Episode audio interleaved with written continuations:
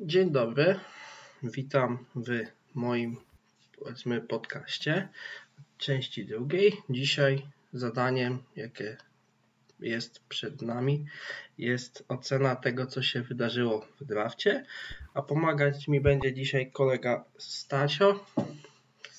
Dzień dobry, dzień dobry wszystkim. Miło mi, że goszczę u słynnego króla Pomorza. Dzień dobry. Dzień dobry, właśnie, witamy Cię. Chcesz przedstawić się, czym się zajmujesz? O Jezu, aż tak oficjalnie, to, to, to się nie, nie spodziewałem, ale nie no, z czym się zajmuję? No chodzę do szkoły, oglądam sobie baskecik w wolnych chwilach. No, Raczej powiedz, co no trochę się, no generalnie w tym roku to, no od dwóch lat tak naprawdę to oglądam, że tak powiem na pełen etat e, właśnie Ligę Akademicką i a teraz w tym sezonie no to głównie y, głównie Euroliga, Eurocup, no i PLK też, bo gdzieś tam, no i młodzieżowe też drużyny w Polsce, współpracuję y, z Młodzieżową Legią w scoutingu i gdzieś tam teraz e, flirtuję, flir, y, nie umiem tego powiedzieć, no, ale coś tam jest grane z, z seniorską drużyną z PLK, więc może coś tam niedługo się, tak się okaże ciekawego. Romansik. Więc oglądam też Pelka. No, romansik taki, taki fil... Nie no, filtr. Flirt. Nie, flirt. Nie, weź to powiedz. Flip. Dokładnie. Dokładnie. Mam krzywy język. Ale no, Dobrze. coś tam się, coś, coś tam się tworzy z, z seniorską drużyną, więc też y, właśnie od tego sezonu PLK dużo oglądam. No, no ale głównie no, draft pod okiem cały czas był w tym roku. Czyli oglądając, mm, że tak powiem, Wizards, przygotowałeś sobie doskonałe fundamenty do tego, żeby się masowistować. Y, no, wiesz co? W sensie ja zacząłem oglądać Wizards, jak oni byli naprawdę fan to watch, tak dość bardzo, bo to był no te początki, co tam Gortat zaczynał, czyli tak dwa, 14, coś takiego, co tam wiesz, ta drużyna z Polem Pierce'em, tam było dużo fajnych weteranów. Z Trevorem Arizą. Trevor Ariza wtedy, no fantastyczny. Tam, kto tam był? Nieśmiertelny Andre Miller i tacy różni ludzie. A i później też w 2000 przecież tam 15-16 też bardzo fajne, bardzo fajne drużyny były. Więc no i w ogóle fajnie było oglądać młodego Portera, jeszcze wtedy bez kontraktu, więc nie, no tam nie było tak źle, teraz to jest patologia, ale ogólnie to bardzo miło wspominam oglądanie Wizards. E, młody Porter bardzo sobie lubiał przysypiać, ale dobra, że tak powiem. dobra, ocen... wyciąłeś jeden highlight, nie rób tak. Cherry picking. tak, jestem w tym dobry. E, że tak powiem, warto by od czego zacząć. Tak jak sobie przyjrzałem, to raczej zespoły wybierały dobrze, co mnie troszeczkę zmartwiło, bo nie ma kogo jako specjalnie krytykować. Chyba. Nie ma hot take'ów. No, też prawda. tak, też prawda. Więc no może przejdziemy po kolei. Mm. Antony Edwards w Minnesocie. Kim on jest i czego się po nim spodziewasz? Mm. Szczerze to Pierwszy pik, no moim zdaniem tutaj głównie wszystko się rozejdzie o sprawy, że tak powiem, mentalne, bo jednak no gość no po prostu jest inny. No patrzysz jak on wychodzi na boisko w tej Georgii i myślisz, że to jest jakiś w ogóle senior i tak dalej, a to jest wiesz, 19-letni freshman, który w ogóle wygląda jak no już teraz wygląda tak pod względem fizycznym jak, jak All-Star All-Star w NBA, więc to na pewno gość ma warunki, ma dynamit w nogach, jest mega silny. No i generalnie jak też patrzy na jego ten scoring package, to to wszystko wygląda bardzo fajnie. No tylko problem jest z, z tym, że on jest bardzo nierówny, że on ma, no nie wiem, mecz z, tak mi teraz szybko do głowy przychodzi, na przykład z Florydą, e, gdzie on tam chyba 36 punktów zdobył i on miał takie, takie minuty, że tam naprawdę kilka, nie wiem, załóżmy 2-3 minuty potrafił zrobić takie rany, że tam już praktycznie zamykał mecz. Czy chociażby na Maui Invitation na początku roku z Michigan State, gdzie on miał chyba 35 punktów, z czego 30 w drugiej połowie tylko. I to przeciwko Michigan State, gdzie tam obrona była naprawdę dobra. No i w drużynie, gdzie tak naprawdę ciągnął, ciągnął ofensywę, więc tam nie miał też no, nie miał jakiegoś mega dużego wsparcia, ale myślę, że to nie jest aż takim czynnikiem tutaj. No, myślę, że głównie ta konsystencja. To, co opisujesz, czyli słaba no. drużyna, mało wsparcia, też tak jak w jego profil się troszeczkę głębiej przyjrzy, to że jednak uwielbienie do biegania w transition i powiedzmy, ch chyba też tak jak przyjrzałem się tak pobieżnie, uwielbienie do izolacji, tak przypomina no. mi pewnego rozgrywającego swego czasu MVP z Oklahoma rodem. Rodem nie, bo on jest tam skądinąd, ale który jednak w Oklahoma grał. Jak daleki no, no, jest porównanie znaczy, wiesz co? od Westbrooka? Wiesz co, wydaje mi się, że to jest jeden taki faktor ważny, że yy, znaczy popraw mnie, jeśli się mylę, ale tak jak ja kojarzę Westbrooka właśnie z tych jego lat MVP, to, to było tak, że nieważne czy on pałował, yy, znaczy, że on zawsze pałował rzuty, nieważne czy mu się działo, czy nie, po prostu zawsze rzucał, nie? A no bo też trochę tak musiał, no bo był liderem słabej drużyny. Ale na przykład ostatni mecz Edwardsa na college'u, i to był też zarazem ostatni mecz jego, jaki obejrzałem, to była pierwsza runda turnieju SEC e, przeciwko, to było Ole Miss, czyli no, no, no dolna tabela konferencji, aczkolwiek solidna drużyna, no i tam tak właśnie sobie specjalnie wstałem, no bo mówię, no tam COVID się zbliża, cholera wie jak to będzie, czy jeszcze to dograją, to sobie Antonego Edwardsa zobaczę. I koleś w tym meczu, mimo że wygranym, miał tylko trzy punkty.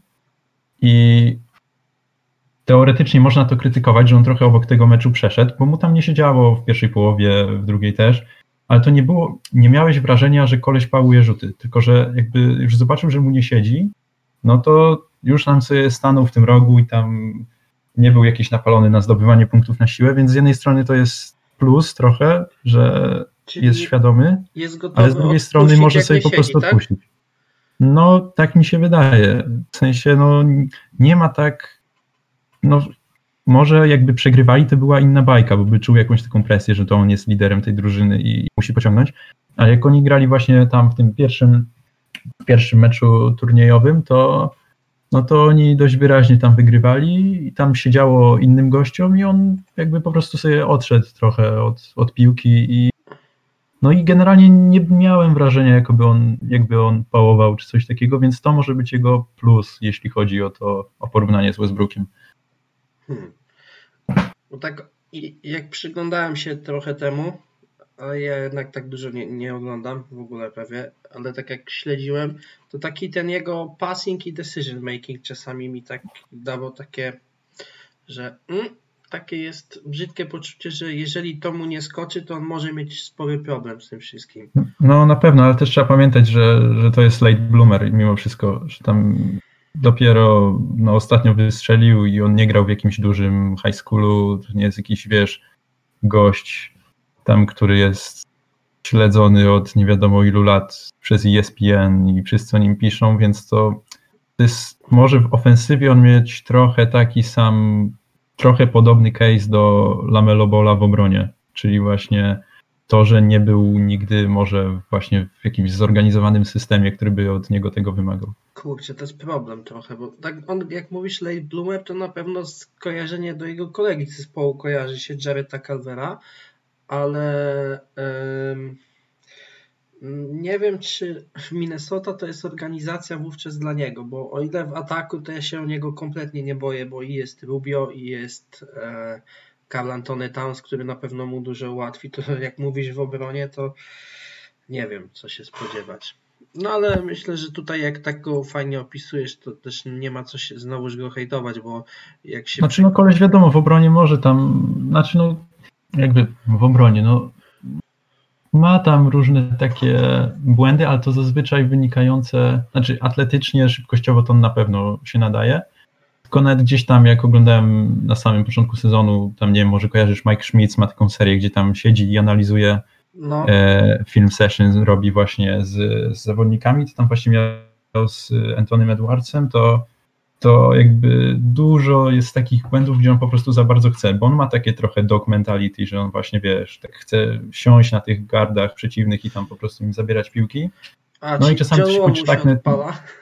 No i właśnie czasami jest tak, że no za bardzo chce, no ale no nie oszukujmy się, nawet jak grasz z niskim, z, z jakby z, z, przeciwnikiem niższego kalibru, to i tak zazwyczaj to się kończy tak, że, że cię minie i wykreuje przewagę, więc no jakby tu bardziej chodzi o jakieś takie rzeczy, takie małe rzeczy, no bo on atletycznie, tak jak mówię, on na pewno ma, ma, ma tutaj potencjał, tylko właśnie pytanie, czy on ogarnie defensywnie system i IQ, różne przesunięcia i tak dalej, bo też mu się tam zdarza czasami gdzieś przysnąć. Znaczy dążyłem do czego innego, bo mm, nie dość, że ma za sobą dwóch wysokich, którzy w obronie to zbyt dobrzy nie są, czyli Kat i za Katem gra jeszcze Reed. Za to Reed tak wa warto też uzupełnić. Yy, będzie na pewno także przydatną pomocą w ofensywie, bo to, to jest kolejny stretch center. Ale no, ani system yy, Sandersa mu nie pomoże, ani nie pomoże mu też otoczenie, to ten frontcourt, który powinien robić za niego całą dużo, dużą część roboty. Tutaj na pewno dużą pomocą będzie Rubio, ale nie wiem, czy to wystarczy. Dobra. Drugi pik z dwójeczką James Wiseman. No tutaj jest chyba troszeczkę ciekawiej. No ile on zagrał? Trzy mecze? No trzy mecze, z czego jeden to jest w ogóle z, no tak jak większość drużyn gra na początku sezonu, czyli z jakąś wiesz tam słabiutką drużyną. Jeden był z Oregonem, to już było takie poważne starcie. I jakiś trzeci mecz, ale już nie pamiętam z kim. No ale generalnie no próbka malutka i to jeszcze tak no trochę stra no, bardzo stracił na tym Weissman, bo też te trzy mecze jak na swój potencjał to słabo zagrał bardzo słabiutko i no i trochę no dużo na tym dużo na tym stracił, bo też no później są wiesz, przez cały sezon analizowane te klipy z tych właśnie trzech meczy, a nie wiemy czy on mógł coś pokazać więcej w trakcie sezonu.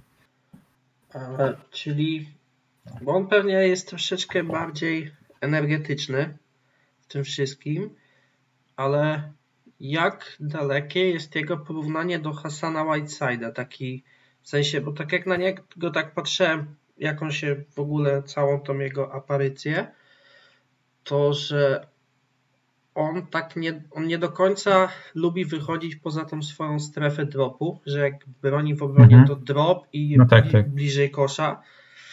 Nie wiem, bo tak jak mówisz, może nie, nie miał okazji tego pokazać. Jak on by na jakichś switchach bronił, czy go, jakby ktoś go tam zaczął troszeczkę więcej testować. Ale czego tu należy spodziewać się? Właśnie takiego biegania jak kapela między obręczami? Wiesz co, wydaje mi się, że ten e, jego właśnie rim running to jest bardzo fajny skill u niego i to jak najbardziej pasuje jakby do całej tam koncepcji koncepcji ogólnie modern NBA, ale no do Warriors to chyba szczególnie, którzy zawsze przecież dużo biegali. E, no myślę, że no jako lob catcher też taki, no taki w stylu DeAndre Jordana trochę, bo nawet na próbce tych trzech meczów tam można zobaczyć na jakim on to z zasięgu potrafi załadować i no na jakim luzie to robi ale właśnie największy problem, jaki ja tam widzę, to no i nie tylko ja, dużo osób właśnie zwraca uwagę na jego, no po pierwsze ofensywne IQ i po drugie technikę w obronie, bo to, że on tam, wiesz, ci kogoś zablokuje, no to jest przy takich warunkach, przy takim zasięgu rąk, to jest rzecz oczywista, ale właśnie bardziej jest pytanie, czy on na przykład ogarnie obronę pick and rolli, bo nawet w tym pierwszym meczu, co oni grali z tą słabą drużyną, której nazwy nawet nie pamiętam, no to tam było kilka takich posiadań, że, że wiesz, że na meczu, nie wiem, U17 w Polsce to byś, jakbyś tak krył na piku, to byś, nie wiem, zszedł na ławkę od razu, że tam, wiesz, mieli grać jakiś e, tam hard show czy coś, i, a koleś tak jakby, no, tak słabo na tym piku bronił, że jakby coś pomiędzy, czyli najgorsza opcja, że ani, wiesz, nie szedł wysoko do tego gracza, ani nie dropował, tylko tak właśnie jakby nie wiedział, co ze sobą zrobić, tak stał po środku, co jest w ogóle najgorszą opcją, bo wtedy jakby i pozostawiasz rzut gardowi, jeśli obrońca idzie górą i też ewentualne dogranie do rolującego, więc i tam było kilka takich posiadań, więc jakby to jest dla mnie największe pytanie, czy, czy on ogarnie, że tak powiem, takie detale defensywne, no bo no nie oszukujmy się, w high schoolu to no, w ogóle nie był zmuszony do takich rzeczy, no i ogólnie sugerowanie się jakimiś tejpami z high schooli nie jest chyba najlepszą rzeczą przy takich gościach z takimi warunkami. Więc dla mnie to jest właśnie tutaj czerwona flaga jakaś taka, no może nie czerwona, bo to raczej do nauczenia, ale no, zdziwiłem się, jak zobaczyłem te klipy jeszcze przy tak słabym rywalu, że on nie był w stanie dobrze grać na piku. I też tak chyba, i to po obu stronach wydaje mi się może być problemem. Tylko, że on chyba posiada w post nie dostanie i tak, więc to jest bez znaczenia. Ale ten jego footwork jest też chyba do jednak bardzo dużej poprawy. Mówisz o graniu w post? Ogólnie footwork, tak praca nóg ogólnie. Okay. Tak, tak, no jak mówiłeś na dropie, no to drop to jednak e, krycie to jednak więcej taka powiedzmy świadomość boiskowa, a tutaj jeszcze dodatkowo ta, ta praca nóg to jednak bardziej z techniki wychodzi. No to, to takie recover to ma bardzo słabe, tak mi się wydaje. E, czyli właśnie ten, jak już zabezpieczysz mm, pika na górze, to ten powrót do, do wysokiego na dół, w sensie to, to on ma porównałeś go do Deandre, no to Deandre tutaj jest świetny. Tak samo na przykład Embiid ma to też niesamowite odejście.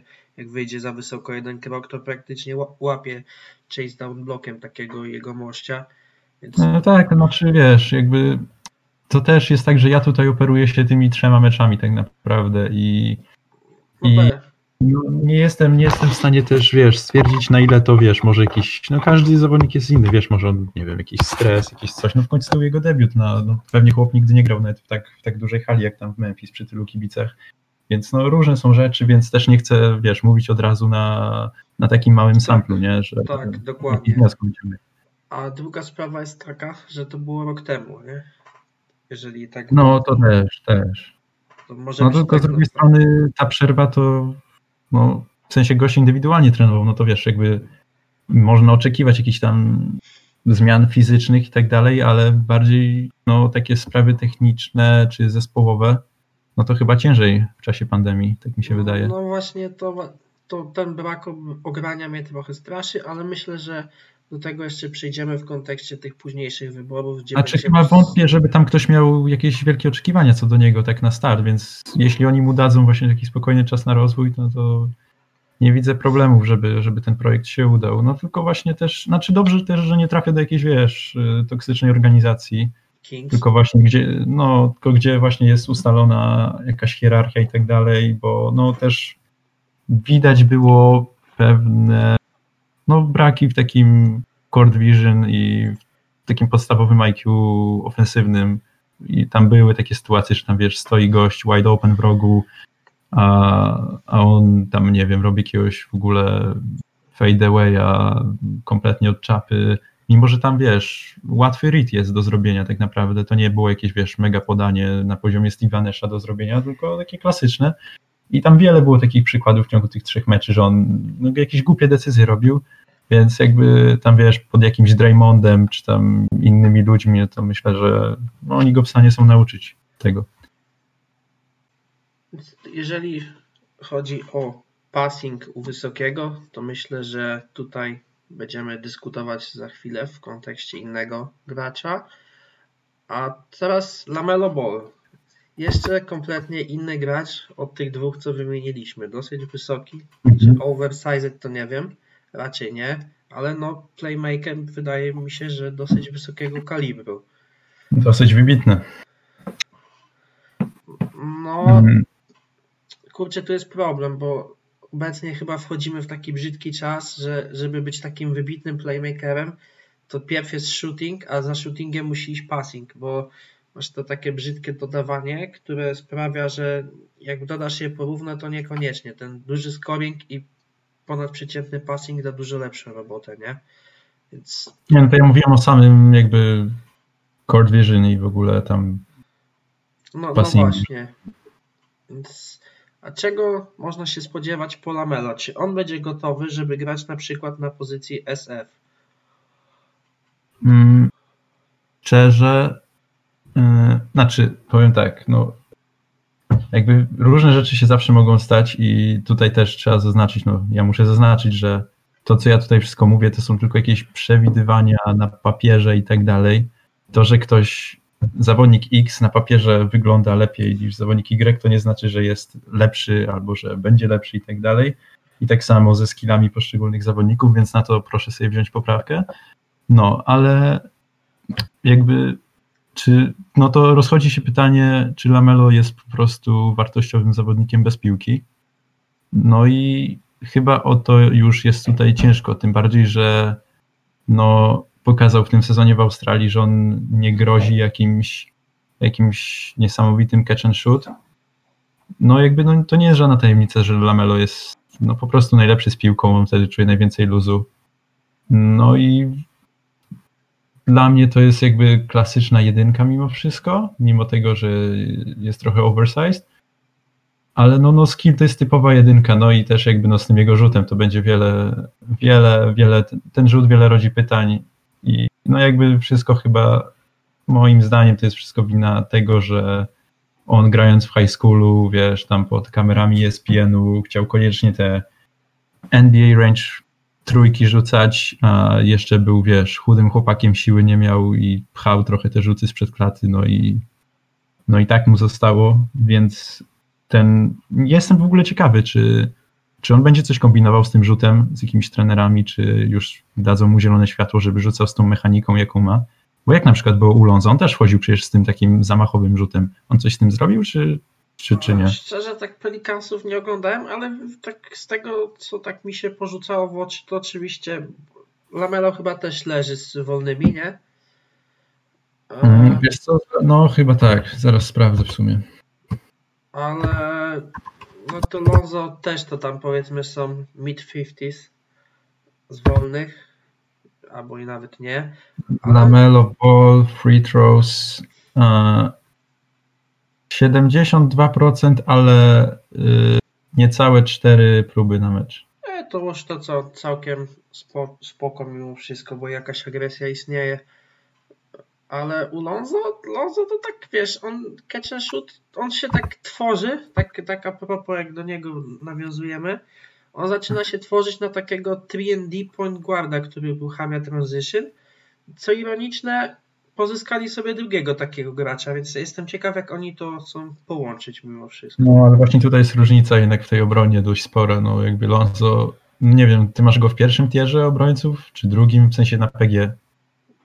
Mm, kurczę, by się trzeba było zastanowić, bo jeżeli Giroud nie jest PG, no to jest... No, w każdym razie w samej topce masz go jako obrońców na pozycji, no, no nie? tak, tak na luźno to Lonzo, no.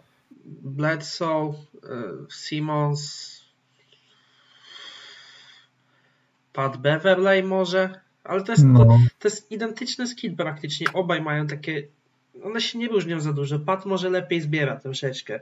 I to jest tylko to, co może go sprawić, że on będzie ciut wyżej, bo... No tak, właśnie, no. Ale właśnie wracając do Lamelo, bo o co chodzi, że mm, jakby jest dużo porównań do Lonzo, no i no, no nie dziwota. Tylko właśnie problem jest w tym, że Lonzo przychodził do ligi jako no, dobry obrońca, a problem jest z Lamelo taki, że no jakby jeden na jeden, no to bardzo często, mimo że tam wcale, wiesz, wybitni zawodnicy w tej Australii nie grają, no to on bardzo często dawał się mijać i no jakby też trochę nie dziwię się, no bo mimo wszystko, no on jest wysokim gościem, więc jakby ciężej mu ustać na, na, na nogach, e, ale to jeszcze, żeby to nadrabiał jakimś, wiesz, ustawieniem, czytaniem gry i tak dalej, a właśnie tutaj po, pojawia się to, że on że on nie grał nigdy w żadnym takim poważnym koszykarskim systemie, nazwijmy to defensywnym, no bo grał w high schoolu w tym Chino Hills, czy jak to tam się nazywało.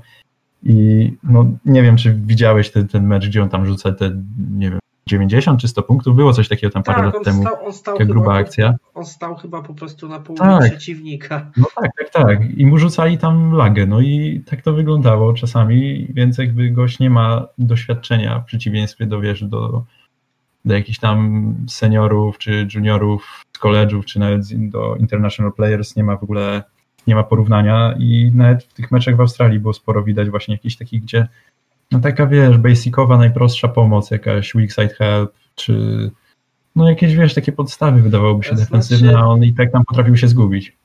Tak, jeżeli on ma to core vision i tak dalej, to można gdzieś tam sobie przewidywać, że jak dostanie czas i będzie spokojnie pracował, to sobie poradzi tutaj. To, to, znaczy nie, były też, były też momenty, gdzie.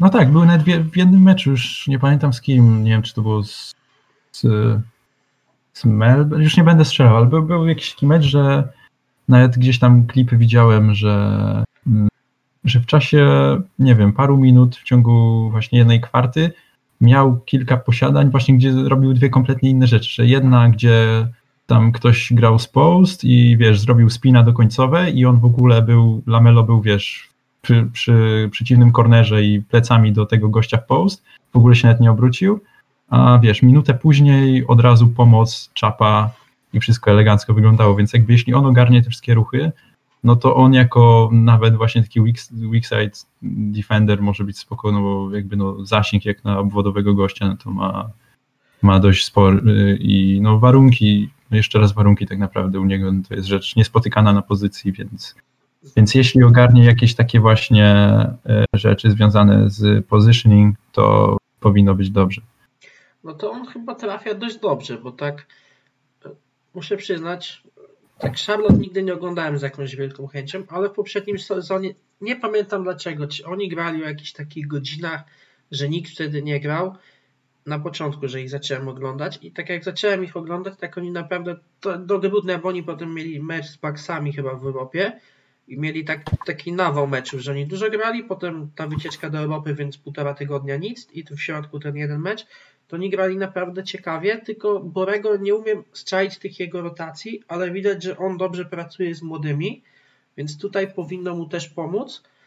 A też nie wiem na ile, ale chyba też powinno pomóc, że z tyłu jest PJ i Miles Bridges.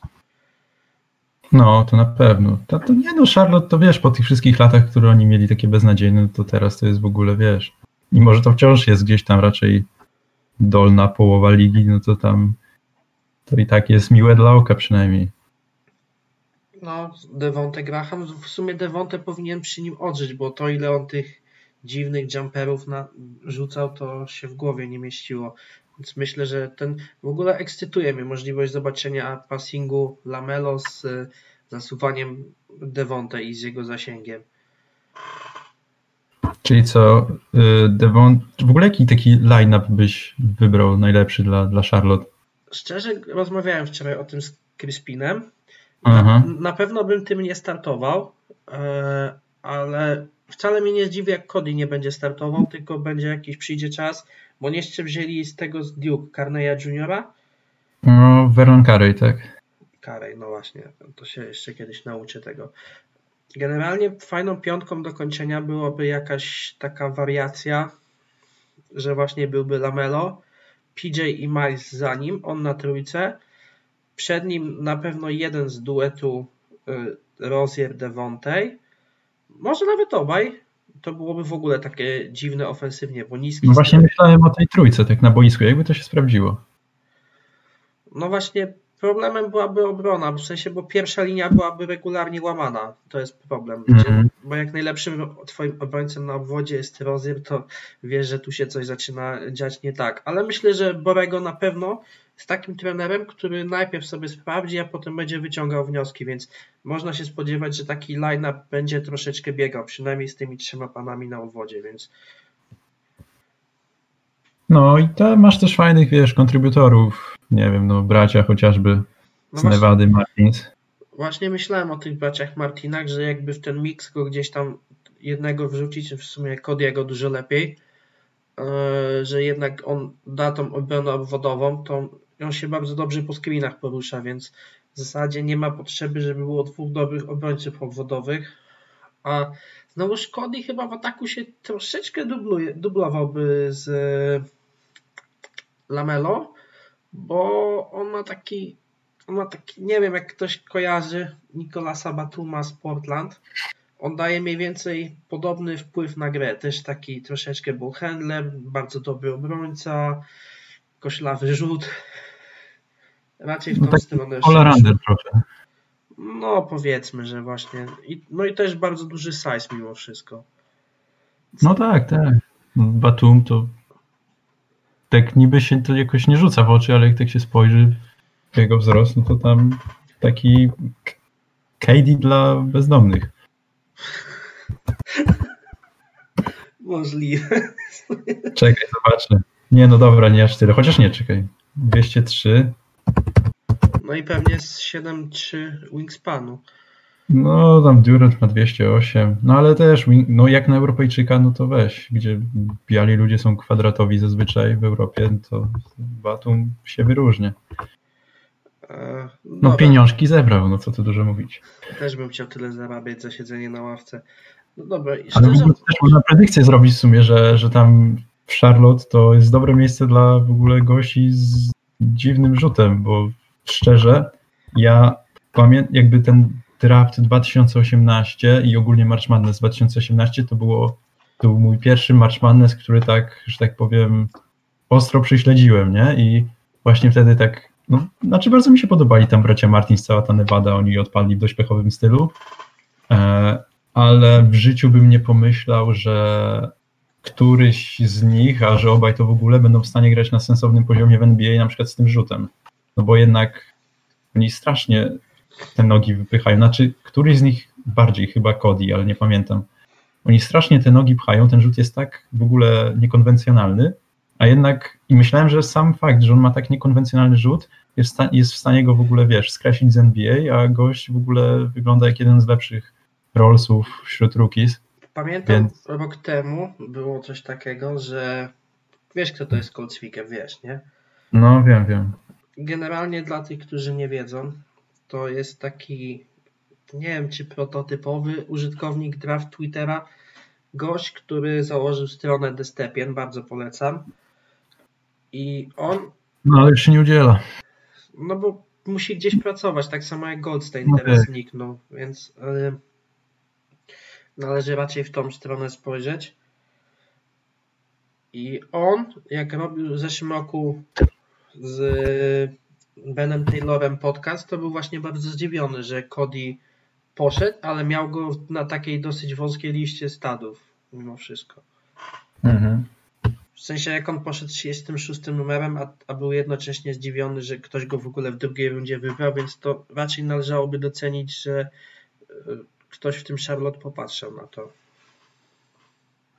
Tak, no bo jakby i też w ogóle szacunek dla nich za to, że oni, wiesz, byli w stanie ogarnąć takiego zawodnika na jakiś sensowny poziom, w jakąś sensowną rolę, bo jednak tych, wiesz, tych gwiazd Match Madness to jest dużo, ale jak, i wiesz, jak takich oglądasz, nawet nie wiem, jakiś, nie wiem, strzelam pierwszy z brzegu, Admiral Scofield, no to jak oglądasz go w tym Tennessee, jak on tam po prostu no, no, no to jest potwór wtedy na boisku i myślisz sobie, nie no, wiadomo, jakiś NBA prospekt, no to nie jest zbyt wielki, no bo to klasyczny senior i tak dalej, silniejszy, starszy, no i zazwyczaj taki gość gdzieś tam się później w NBA gubi, gdzieś się nie odnajduje. Nawet dla takich właśnie braci Martinsów, którzy nie byli jakoś widziani jako coś nie wiadomo jacy prospekci tam w Charlotte znaleźli dla nich miejsce, więc tutaj ukłony dla nich. No. Do Charlotte myślę, że wrócimy tak na początku drugiej rundy, bo ten Carey Jr. jest intrygującym tematem, ale Patrick Williams w Bulls. Hmm opinię, bo mamy gracza, tak może warto przypomnieć, zrobić taki flashback. Niesamowicie atletyczny wing z niesamowitymi warunkami fizycznymi z Florida State. Powiedzmy, że tak. przebitkę zrobiłem sobie Jonathan Isaac, a nie, tutaj mamy ten. Co można o nim więcej powiedzieć? E, w ogóle to jest chyba najciekawsza historia tego draftu, tak mi się wydaje. Jeszcze jakbyś, nie wiem, dwa tygodnie temu, czy tydzień, nie no, może tydzień temu to już były jakieś rumorsy, ale dwa tygodnie temu to chyba kogo byś nie zapytał, to mało kto miałby go w ogóle w top 10, więc jakby jedyna opcja, która tutaj mogła się stać, to no to po prostu jakieś potężne workouty, gdzie on się jakoś mega spisał, no i na kombajnie chyba był, tak mi się wydaje, więc tam też musiał, musiał poszaleć. Czyli no, no wiesz, niby każdy wygląda na tych workoutach jakoś tam w miarę, no bo to jednak nie mecz, ale no chyba sprawdza się to, że koleś fizycznie jest no, no jest bestią. No i co też było, też to było widać na koledżu, mimo że on tam jakby no patrzyłeś na tą Florida State, bardzo fajna drużyna, ale no przede wszystkim to, to był Wassel i Patrick Williams był six-manem w roku w ACC, więc no jakby też mm, ważna postać i dla drużyny i w całej konferencji. No ale to nie było tak, że wiesz, że nagle bez Patricka Williamsa FSU by się stało jakimś, nie wiem, wypadłoby z grona kandydatów do, nie wiem, do Elite 8 czy do Sweet 16, więc jakby nikt by w życiu nie wpadł na to, że to może być top 5 draftu, nawet top 10, więc jakby, no to też jest pytanie, na ile samo poleganie na warunkach się sprawdziło w drafcie, no bo na ten moment tak naprawdę to Williams nie jest w niczym jakiś niesamowity.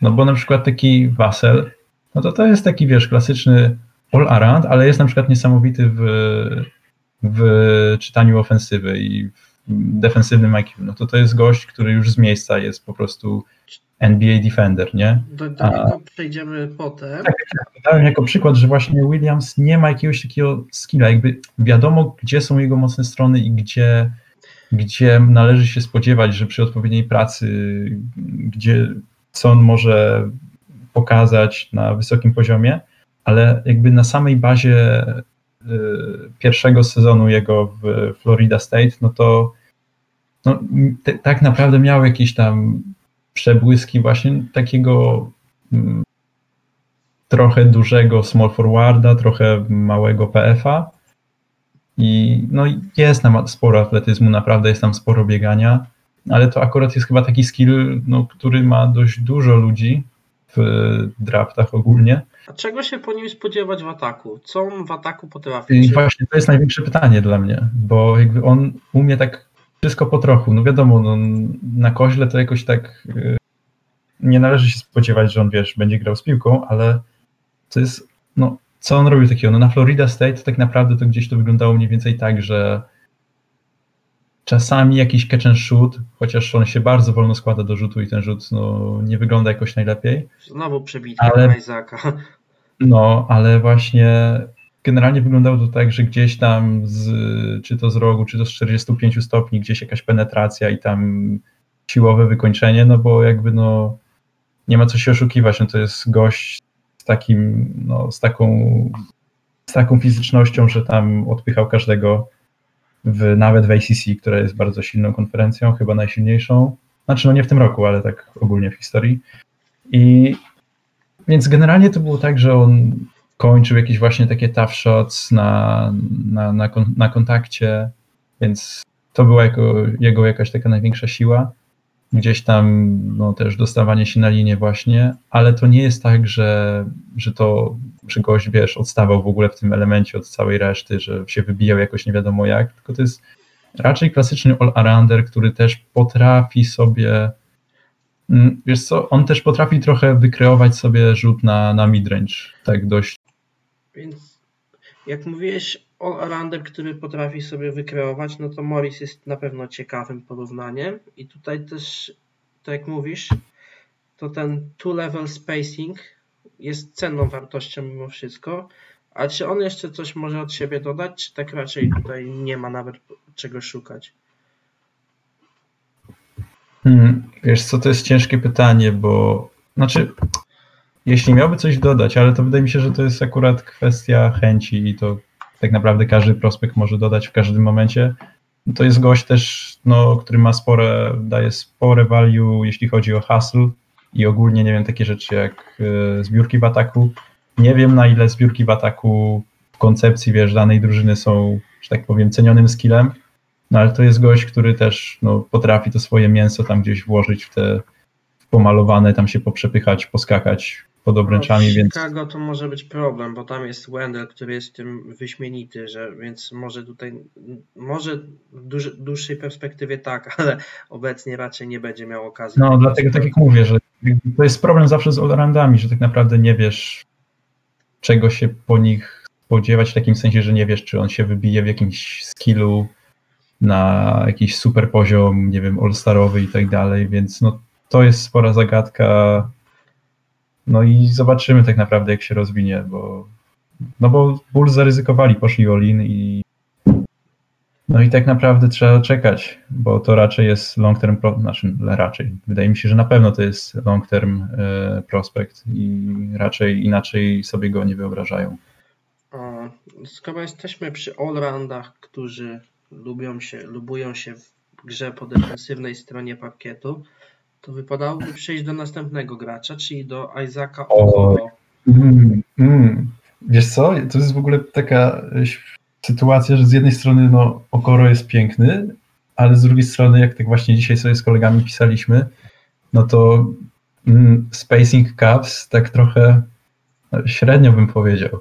Znaczy, Wiesz, jakiś tam hmm, Sexton, Larry Nance Jr., Isaac Okoro. Jak już masz takich trzech gości w line-upie, już może być ciężko jeszcze, wiesz, nigdy nie wiadomo, kiedy jakiś Christian Thompson dojdzie do line-upu i może być ciężko. hmm, bo generalnie tak jak właśnie sobie gadaliśmy wczoraj, to opisaliśmy go jako small frame Iggy. Nie wiem na No, ile trochę tak. to jest takie e, Ale też no, bez przesady, bez przesady, nie, nie zabierajmy, wiesz, Igudali tego, co on robił. To, co robił Igudala w ataku, to mu oddajmy mimo wszystko, szczególnie w tych, wiesz, jego latach weterana w GSW. No, Bo to- też Chodzi mi bardziej o to, że to jest taki, można powiedzieć, unleashed defensywny potencjał z tej pozycji i też mimo wszystko potencjał na bycie jakimś tam ponadprzeciętnym paserem mimo wszystko.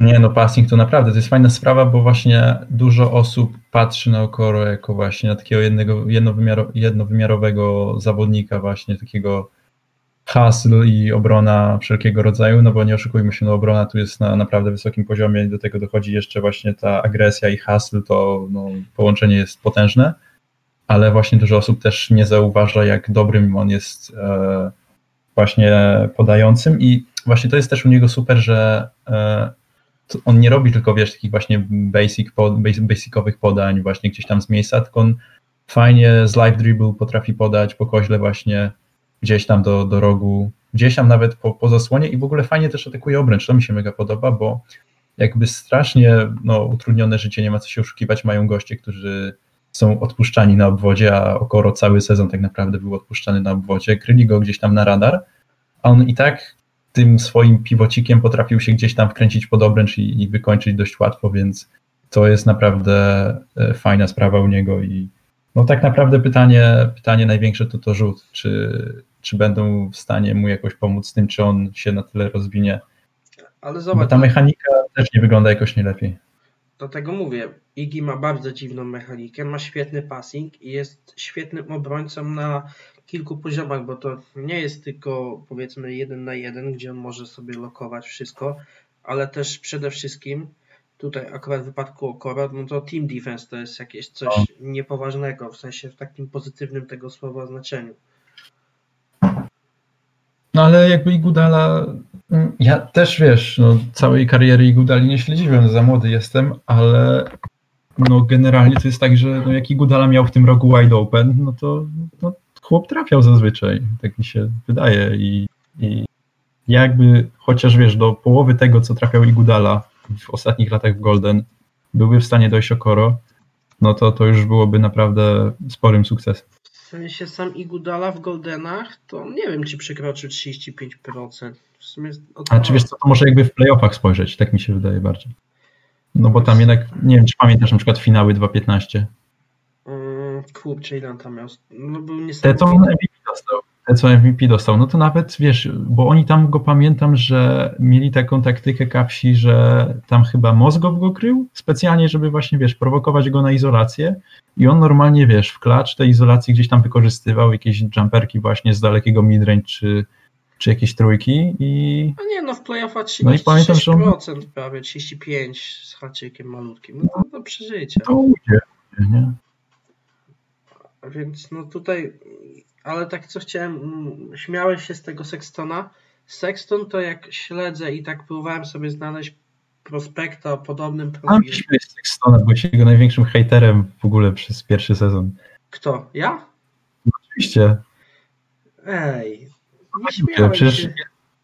ile tam razy tam coś tam, no znaczy no ja wiem, że to oczywiście wszystko, wszystko masz poparte, popar, podparte liczbami i tak dalej. I pamiętam, pamiętam jakiś post był i ty tam pisałeś, że coś tam, coś tam, ale e, w skali ligi Sexton to szrot, czy coś takiego. Tam ci od razu jechali, że ej, każdy zawodnik marzy całe życie, pracuje ciężko, a ty go z kanapy nazywasz szrotem i tak dalej. Więc to pamiętam, to akurat pamiętam. Ale nie, co chciałem mówić, że jego taka krzywa rozwojowa jest jakaś kolejna e, aberracja, którą nie jest sobie, sobie w stanie człowiek wyobrazić, ponieważ on pół sezonu gra jak właśnie takie wspomniane kompletny odchód, a potem następne pół sezonu gra jak jakby był jakimś kurwa all I teraz nie ma jakiejś wartości środkowej, bo następny sezon również zaczął od tego, że znowu był odchodem, żeby po All-Star Break z Kevinem Lowem robić taki rozpiernicz w ofensywie. I tu mówimy o rozpierniczu, tak? E, gdzie oni potrafili grać line-upami z Larrym Nansem Juniorem, z Kevinem Love'em i na przykład z Thompsonem czy z Dramondem jednocześnie, nie pamiętam z którym, ale był taki mecz, że oni potrafili takie minuty grać i najlepiej na rozegraniu jeszcze Delavedowa do tego wszystkiego. Więc... Mm.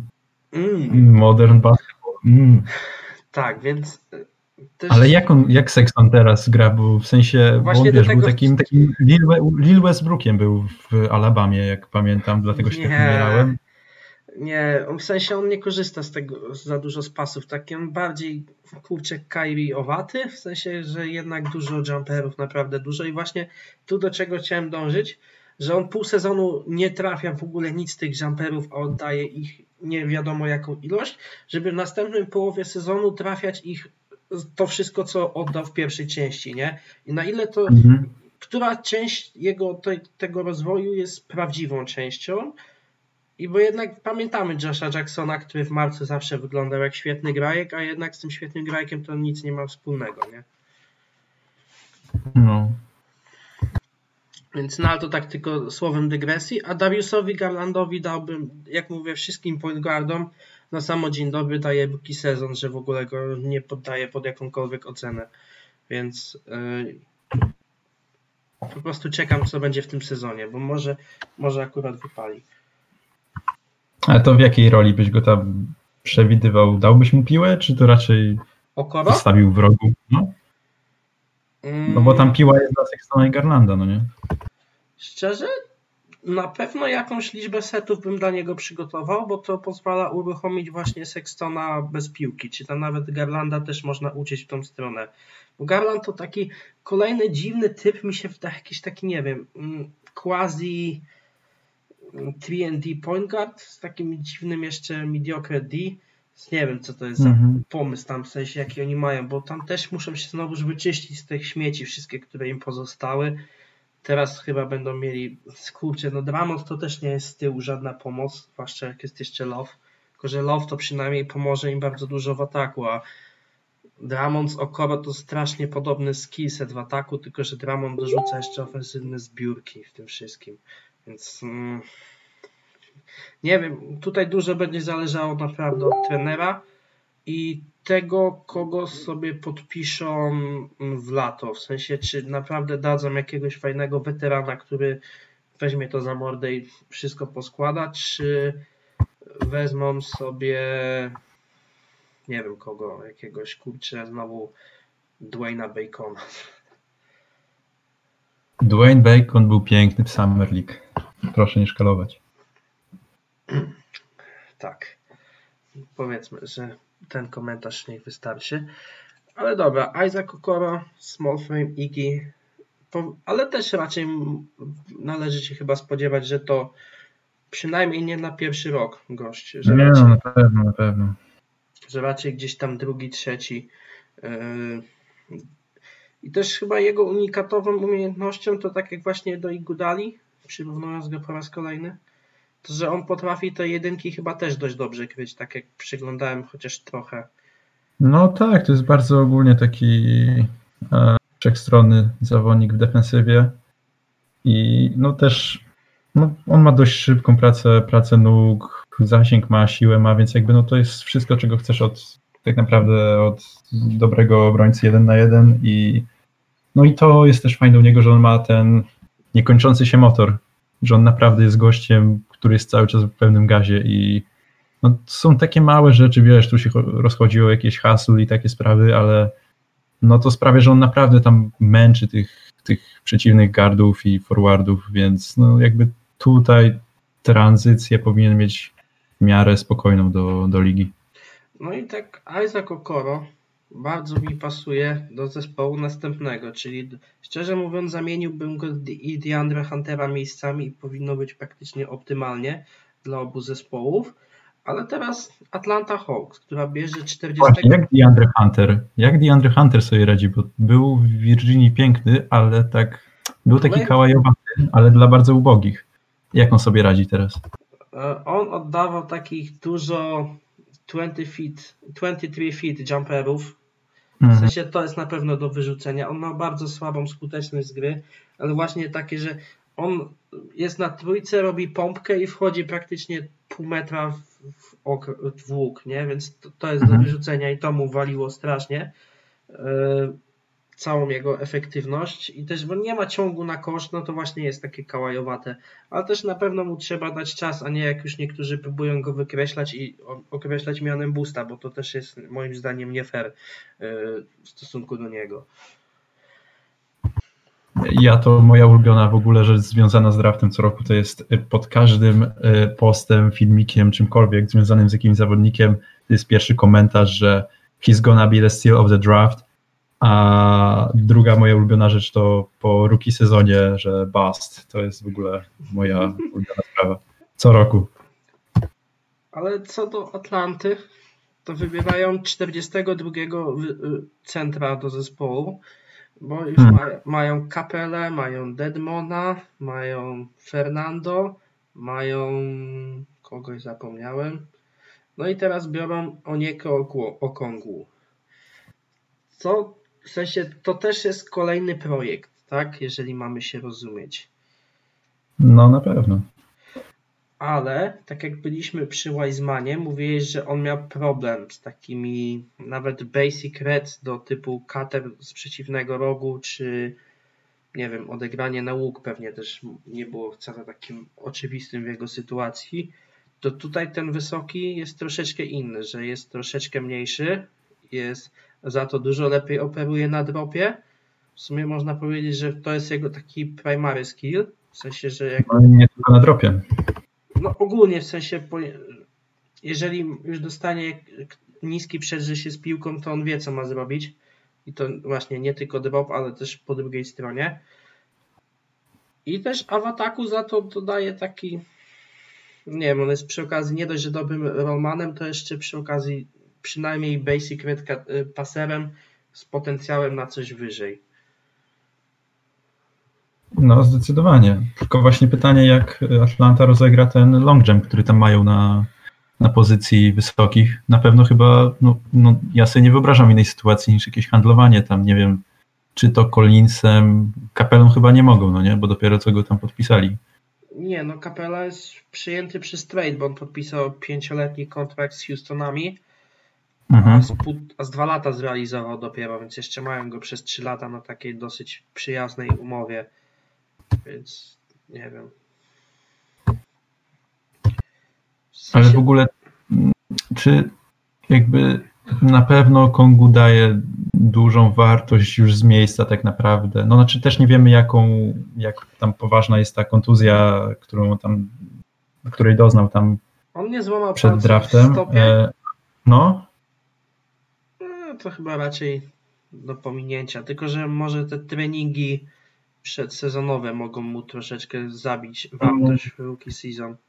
No może tak, ale no generalnie, no ja tak, jakbyś na przykład miał no z tych trzech najlepszych podkorzowych, czyli właśnie Okongu, a, kto tam jest, Okongu, matko, co ja mówię, e, no Capella i, i, i Collins, no to jakbyś się miał pozbyć jednego tak na teraz, no to chyba Collins, no nie?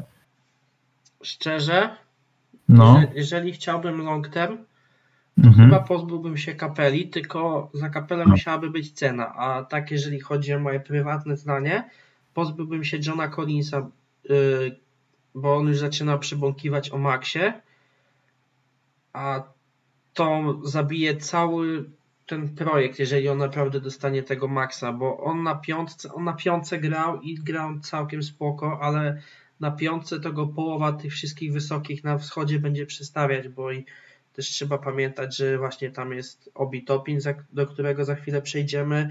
Jest przecież Joel Embiid, pod którego trzeba naprawdę wiele meczapów ustawiać. Jest Nikola Wucewicz, jest Bam. Jest też no mimo wszystko Dramont, który raczej się ze wschodu nie ruszy, bo nie ma za bardzo gdzie.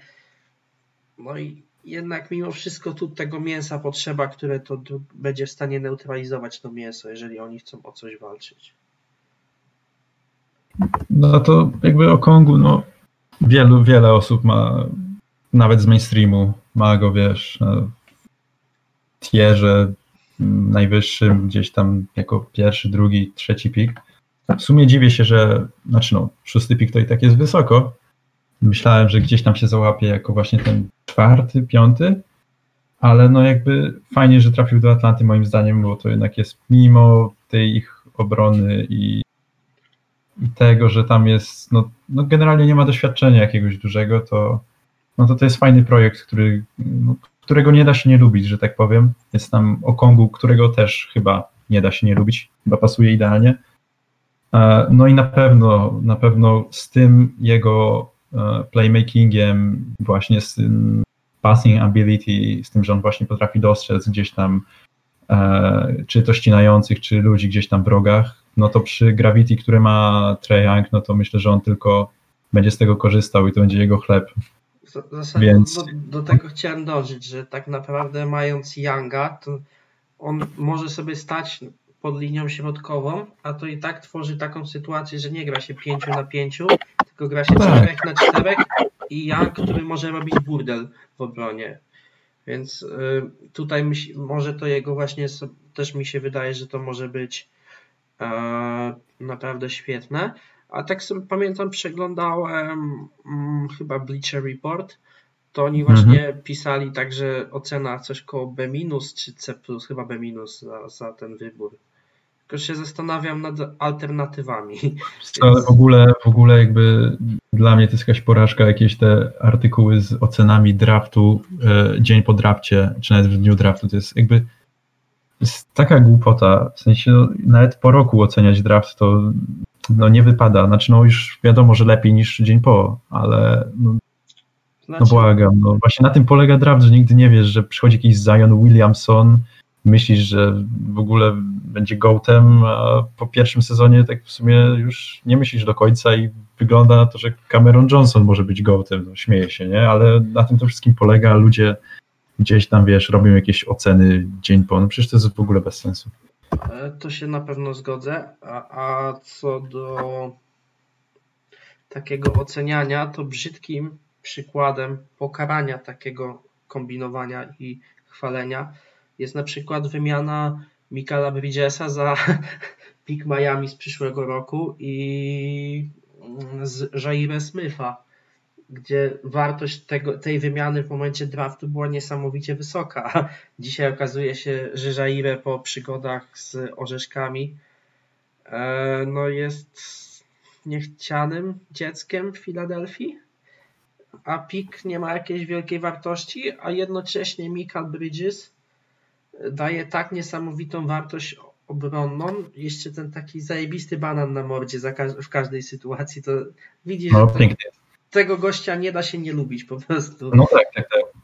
To jest właśnie ten gatunek. A w momencie draftu było dużo ludzi, którzy oceniało tą wymianę naprawdę wysoko. Sam oceniałem, że była w tym wartość.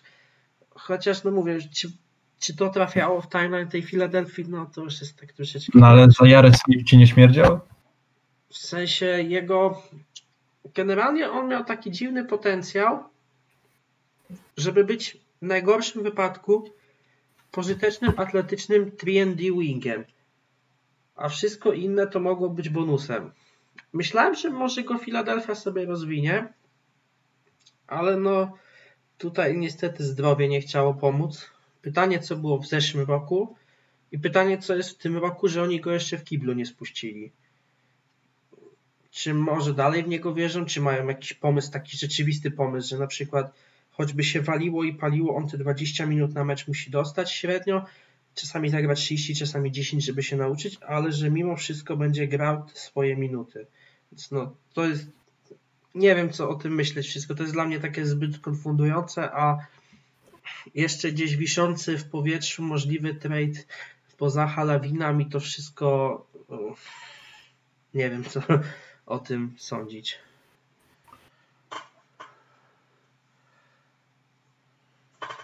Mm,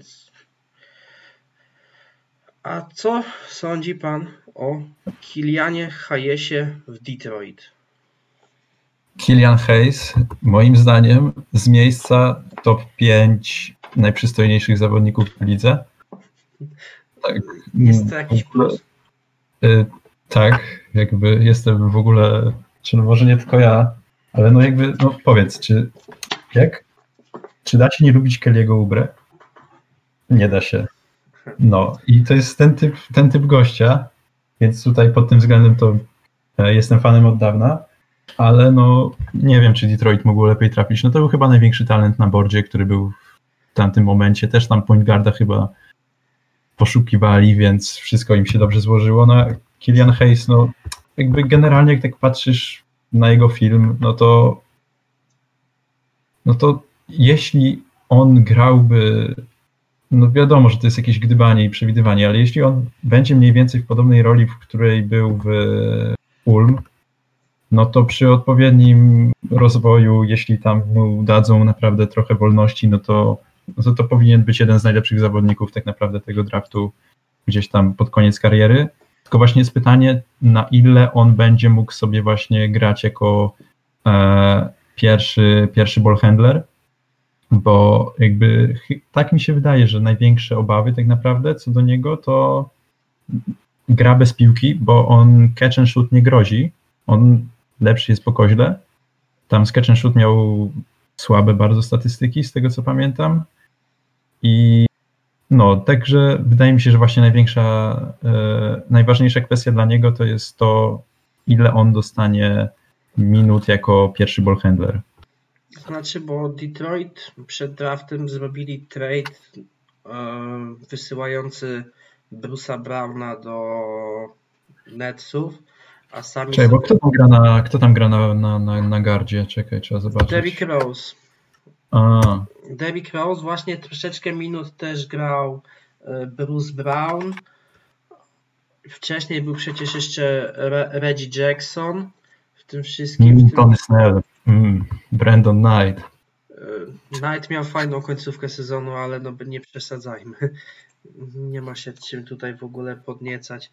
Ale tak jeszcze, przecież tam Dramont grał takiego czasami point C, zdarzało się. I Kennard grał dużo na rozegraniu, już też go nie ma w cholerę. Eee, nie wiem co. Moim zdaniem oni mogą jeszcze kogoś sobie szukać w wolnej agenturze, ale którą stronę oni chcą tu iść, to nie mam bladego pojęcia, szczerze mówiąc. Ale też, a, no przecież jest Blake Griffin na, na rozegranie, nie? Jeszcze. No, od biedy.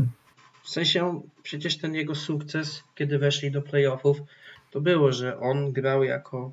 No tak, nie, no w ogóle, nie wiem, no, transformacja swego rodzaju chyba rzadko dość spotykana tak w ogóle w historii ligi, no bo wiesz, ten sam Blake Griffin, który tak naprawdę słynął tylko z, tych swoich highlights alejupów od Chrisa Pola, wiesz, dwa, trzy sezony później przeprowadza ci piłę i rozgrywa akcję. To I co jest wiem, co, cieka co ciekawsze, nie robi tylu dunków, tylko po prostu kończy layupami i też wali pull-up trójeczki.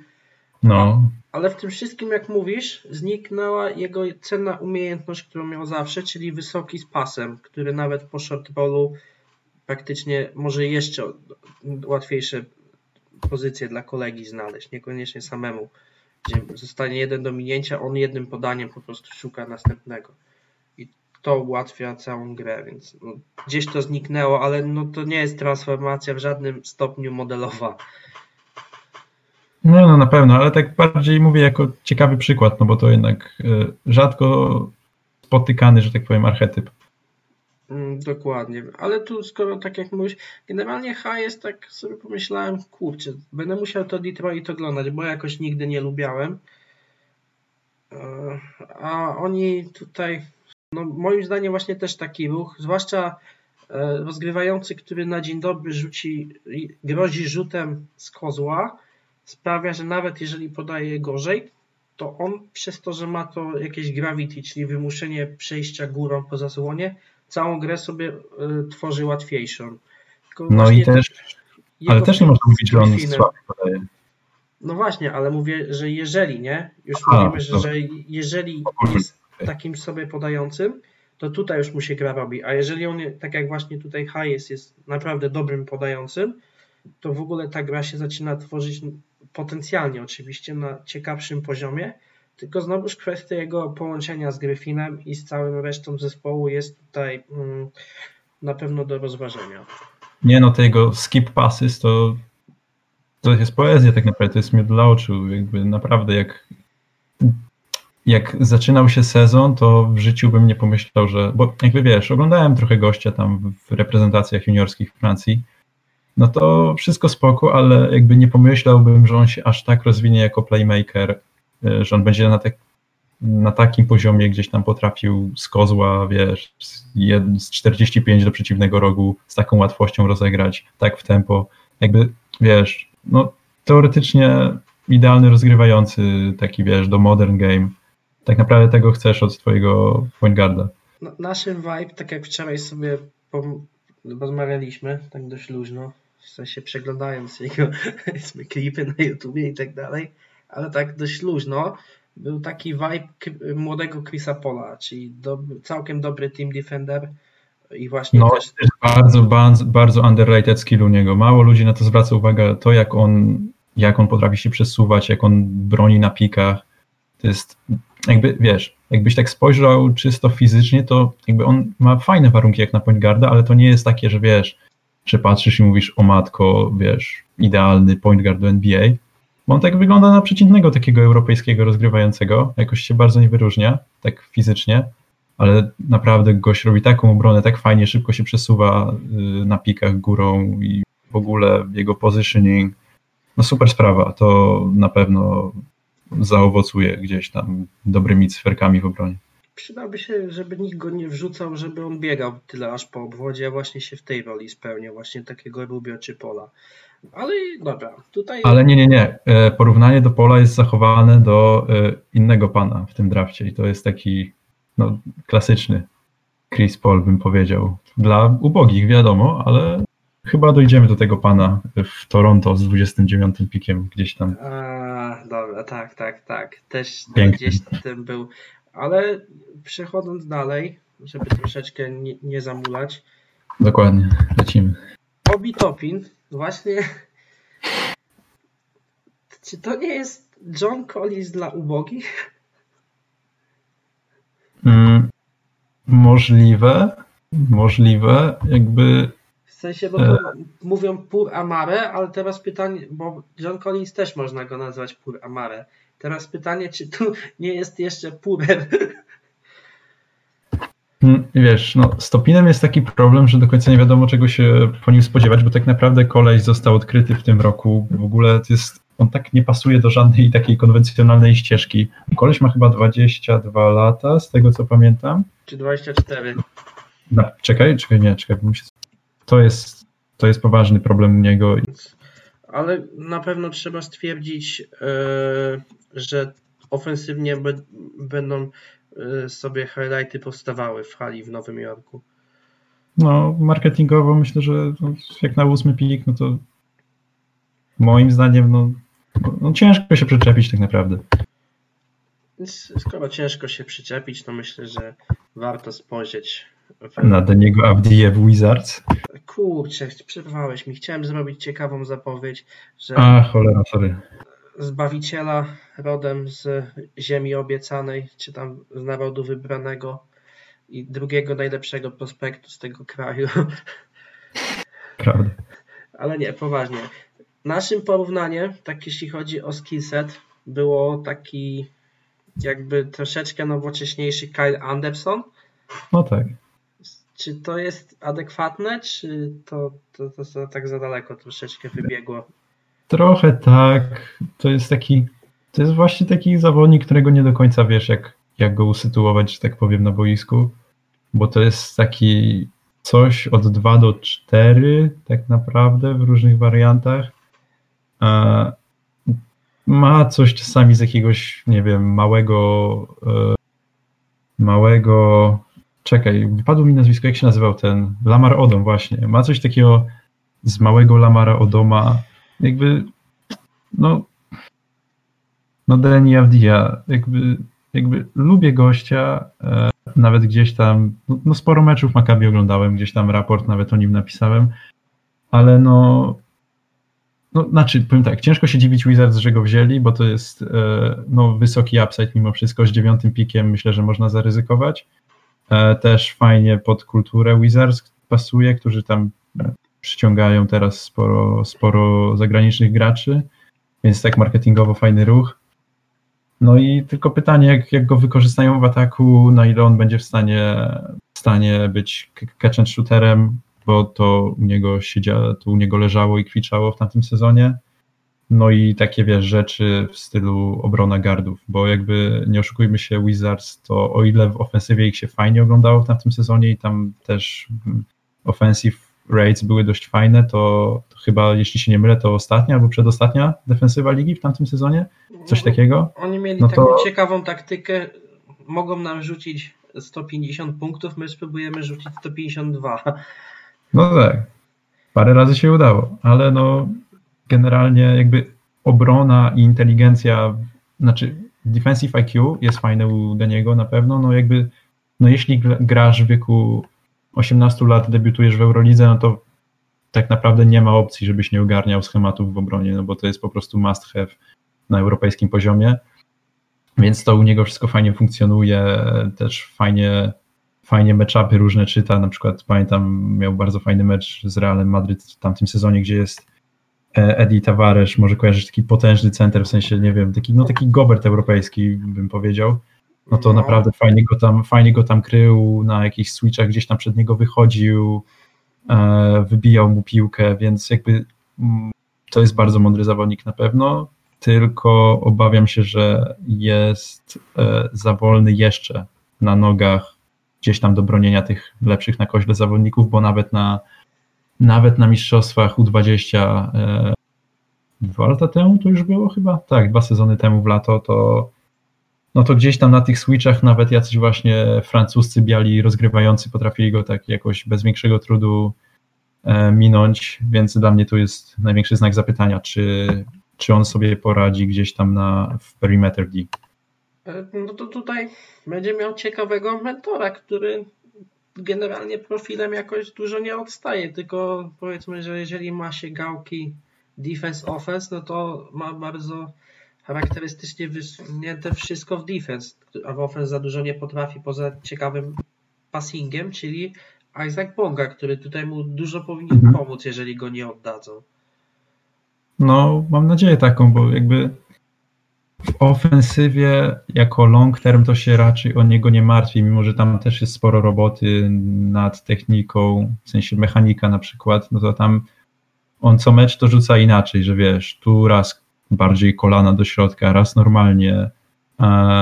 Ma też taki no, dziwny zwyczaj, że potrafi zrobić taki szpagat w powietrzu przy rzucie, że wiesz, że nie opada stopami w tym samym miejscu, gdzie, gdzie wyskakiwał, tylko wiesz, tak szerzej opada E, i też ma na tyle dziwną mechanikę. Znaczy, ja wiem, że niektórzy trenerzy tak uczą, e, w sensie, żeby nie opuszczać piłki, bo tak się mówi, że jak piłka na jajach to źle, ale też nie można przesadzić i wydaje mi się, że u Deniego to jest przesadzone, że on e, jakby praktycznie nie robi żadnego zamachu, przez co te rzuty często tak, wiesz, dotykają pierwszej obręczy tylko. Takie I, okay, flat? Tak, takie flat shots trochę. Myślę, że jak na przykład, nie wiem, no jakby to już myślę, że to trochę powinno odchodzić do lamusa, to myślenie, że jak się ma piłę na jajach, to nie można rzucać, bo nie wiem, Bradley Bill na przykład, no to przecież on ma klasycznie pi piłkę właśnie stamtąd ciągnie. No, bo nie lubi tego. No, ale właśnie jakby, no jeśli on będzie w stanie, a i tak już zrobił spory, spory improvement w, w rzucaniu, bo były filmiki chociażby z kwarantanny, gdzie on tam przed treningami rzuca, no to to zupełnie szybciej, zupełnie inaczej to wygląda, zdecydowanie szybciej, lepszy footwork, e, więc jakby myślę, że ofensywnie go kupuje, tylko właśnie pytanie, mm, na ile będzie się w stanie wyrobić e, na obwodzie tak naprawdę w defensywie. Czyli tak w sumie opisałeś Kyla Andersona, też bardzo inteligentny obrońca, jakiś secondary playmaker, dziwny catch and shoot. W sumie, ale to nie jest też żadna obraza dla żadnej ze stron, po prostu strasznie taki przypomina. Ale jeżeli by, by się w stanie w ten sposób realizować, to chyba problemu nie będzie. Znaczy, wiesz, no też moim zdaniem problem był taki z nim, że był spory hype na niego, wiesz, dołączyć te sprawy i teraz każdy młody, który gdzieś tam gra jakieś sensowne minuty w Eurolidze, to jest od razu do niego porównywany. Więc myślę, że dobrze spadł do tej dziewiątki, to wiesz, nie będzie jakichś mega oczekiwań. A, znaczy będą jakieś na pewno, ale nie jakieś takie, wiesz, jak w top 3 by poszedł, czy coś w tym stylu. Też na przykład pytanie, bo on ma jak na swój wzrost i na pozycję swoją, to ma dość dobry passing, w sensie naprawdę dobrze tam potrafi dostrzec, czy to nawet na piku, czy właśnie po takich odrzuceniach gdzieś do rogu, czy nawet dościnających. Więc jestem na przykład ciekawy, ile dadzą mu piłki na obwodzie, żeby gdzieś tam na pick and rollu spróbował coś zagrać, bo jak na przykład on właśnie tu też ma takie Andersonowate rzeczy, że na przykład bardzo fajnie potrafi się zastawić, wiesz, na piku, jak idzie obrońca górą, to potrafi wypiąć tyłek po prostu i wiesz, dojechać z tym obrońcą na, na plecach w pomalowany i gdzieś tam wtedy oddać w końcowej fazie do centra, czy, czy samemu wykończyć? No, no to generalnie, jeżeli by był się w stanie na tym poziomie realizować, no to myślę, że nie będzie żadnego z nim problemu. No to teraz czas przejść chyba do najbardziej kontrowersyjnego wyboru w tym drafcie. Jalen Smith w. Hmm, chciałem go w Wizards tak trochę, bo jakby defensywnie, no wiadomo, że Jalen Smith trochę e, odstaje od takiego archetypu nowoczesnego, e, wysokiego, o którym myślimy, ale ja go bardzo chciałem w Wizards z tego względu, że e, jak sobie popatrzymy na najlepsze lata Waszyngtonu, no to tam mimo wszystko moim zdaniem nie do końca wykorzystano potencjał wtedy jeszcze grającego na poziomie All NBA Walla, który jakby nie miał, czy to był jakiś Nene, czy Chris Humphries, to nie byli jacyś goście, którzy, którzy straszyli rzutem y, za trzy i przez to Wall miał sporo mniej miejsca na te swoje charakterystyczne drive'y do kosza. I nawet w, tych, w tym najlepszym sezonie chyba, czyli 16-17, o ile się nie mylę, w tej serii z Bostonem, no to Markif Morris, on umiał rzucać za trzy, ale nie był jakoś bardzo respektowany, bo też lubił sobie właśnie zrobić jeden koziołek i rzucić daleką, daleką dwójeczkę. I jakby, mimo że już jako, jako zawodnika na poziomie All-Star czy coś w tym stylu, to Wola już nie wierzę od jakiegoś roku, ale no, chciałem go w Wizards, bo jednak no, ta, touch i ogólnie e, skill rzutowy, no to Jalen Smith ma na, na najwyższym poziomie. No dobra, najwyższym to przesadziłem, ale jak na, jak na gościa z late lottery, to naprawdę, naprawdę fajnie ofensywnie. No tylko ten fit w Sans mi trochę śmierdzi. W sensie on wygląda jak taki starszy Ibaka, w sensie, bo każdy mhm. młodego Ibakę kojarzy jako takiego zwierza, co przejmie każde krycie, co straszy blokiem. Mhm. A tutaj ten starszy Ibaka ciągle straszy, ale weak side blokiem. A też nie do końca jest taki dobry na zbiórkach i w post defense zdarzają mu się też jakieś problemy, więc tutaj jakby jakieś podobieństwo też się chyba zaczyna kreować w ten sposób, jakby ktoś szukał porównania. Bo tak właśnie patrzałem, że czasami mu brakowało chyba w tym nie wiem, czy, to, czy tutaj ma to jakoś moja logika sens, ale raczej bym w tą stronę szukał. Nie, no ja tym bardziej się zastanawiam, czy on jest, no bo on chyba, znaczy wątpię, żeby on grał w line-upach z Itonem, bo to jest raczej typ wysokiego, który gdzieś tam woli mieć więcej miejsca, więc tutaj jakoś nie widzę tego razem, chociaż może się mylę. I ogólnie się zdziwiłem, że, że Phoenix go wzięli, no bo jakby bardziej widziałem tam czy Haliburtona, czy kto tam był, Kyra Lewis, a, już nie pamiętam, kto tam jeszcze był na bordzie w tamtym momencie, zaraz zerknę. Vassel? Vassel, właśnie, no, no to takich ludzi tam widziałem. No jakby Smith jako talent ofensywny to na pewno bardzo fajnie.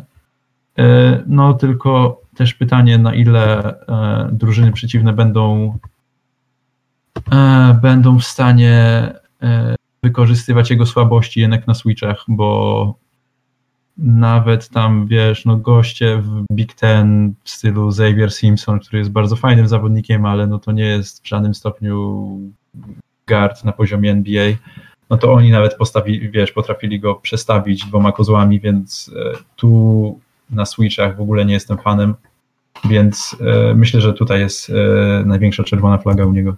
Po raz kolejny można powiedzieć, że kolejny gracz, który dostaje dobrego, tak powiem, mentora, żeby, który może mu takie rzeczy pokazać, bo Aiton to jest, jeżeli, moim zdaniem przynajmniej, jeżeli chodzi o wysokich, gracz wybitny, jeżeli chodzi o switche. Nie widziałem takiego gracza, który jest tak wysoki i jednocześnie jest tak komfortowo w stanie ustawać niskich. I przy okazji też nie być dymanym pod koszem, jak ostatnio. Hmm. Więc no, jest tu jakieś pole, ale w sensie nie rozumiem, gdzie w tym wszystkim jeszcze Sarić na przykład. No, tam też taka druga Atlanta się robi pod koszem. No, więc chociaż Sarić, kurczę, właśnie Sarić powinien grać na piątce, a nie wiem, co oni tu kombinują. Może też jakieś, za chwilę poczekamy i jakiś deal z tego wyjdzie. Nie, nie mam bladego pojęcia, w którą stronę tutaj chcą iść, ale Chyba Waselowi, Waselowi, Wasel za chwilę. E, Smithowi też nie można od razu zabierać, że nie wypali, nie? Nie, no nie, no to jest wiadomo. nie, no to jest bardzo fajny zawodnik. On już miał w pierwszym swoim roku bardzo fajne momenty tam u boku Bruno Fernando, mimo że to tam Fernando cały czas dominował w Maryland, to gdzieś tam Smith był w stanie e, też się wyróżniać, więc to doświadczenie już gry bo oni grali tak naprawdę z Fernando w jednym line-upie na, na jego pierwszym roku, to myślę, że to mi daje jakąś taką nadzieję, że nawet właśnie w line-upach z Aytonem gdzieś on tam się odnajdzie mimo wszystko, no ale też e, nie, no myślę, że nie można mu, nie można go skreślać na pewno i no też mm, trafia do organizacji, gdzie no nie oszukujmy się, jest dobrze teraz po tylu latach i tam raczej nie będzie jakiejś presji i po prostu wiesz, tam każdy ma w tych Phoenix dać z siebie jakąś wartość dodaną i myślę, że Smith na pewno gdzieś tam z załuku szczególnie e, tę wartość daje. No i też idzie do trenera, który ofensywnie jest w stanie dużo z niego wyciągnąć na pewno i jeszcze przy okazji dostaje takiego rozgrywającego, który też naprawdę powinien coś z tego poczarować. Więc nie ma co go tutaj, tak jak dużo mediów zaczęło po tym, widziałem dużo było takich komentarzy, że to bezsensowne. Nie wiem, to wygląda na jakiś pomysł grania Jumbo, takiego Jumbo, które chciało grać Philadelphia tylko z lepszymi wykonawcami po przynajmniej atakowanej stronie. Nie wiem, co, co tutaj się może stać, ale to zostawimy, że niech sezon zweryfikuje. Devin Vassell, tak bardzo chwalony prospekt, naprawdę w wielu miejscach Ostał się do tak daleka? O co tu chodzi w tym wszystkim?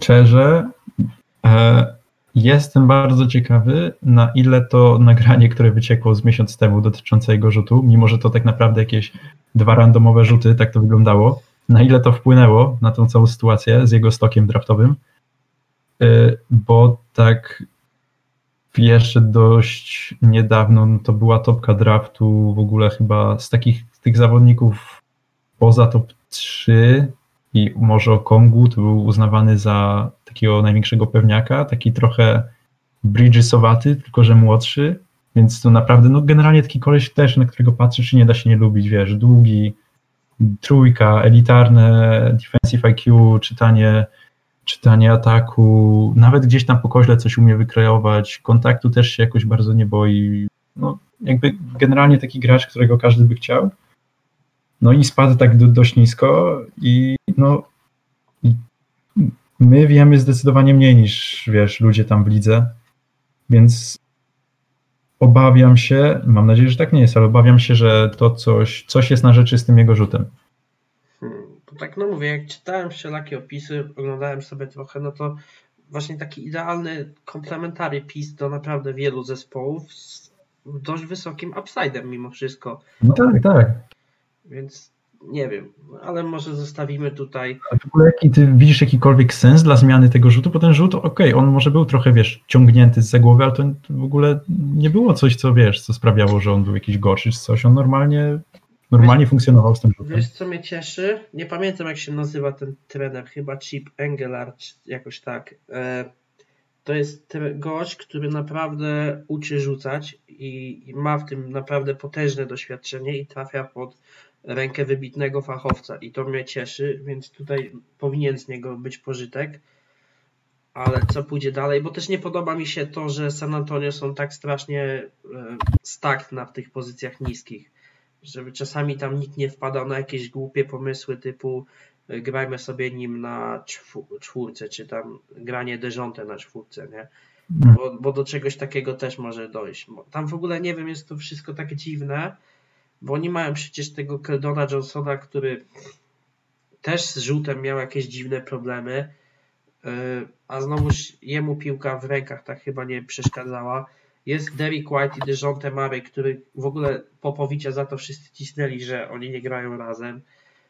Jest za nimi wszystkimi powinien grać konkretnie rozgarnięty wysoki w obronie, a grał albo niewyrabiający y, jako ma e, a znowuż du, dużo małych minut, za mało minut dostawał ostry jak Pelt, który naprawdę zna się na fachu w obronie, no tylko znowuż łapie co chwilę tyle tych fauli, że też nie można nic takiego dłuższego z nim wymyśleć, więc przydałaby się tam na pewno jakaś stabilizacja i pomysł na najbliższe dwa lata, bo to jest chyba coś, co mnie odpycha od tego projektu.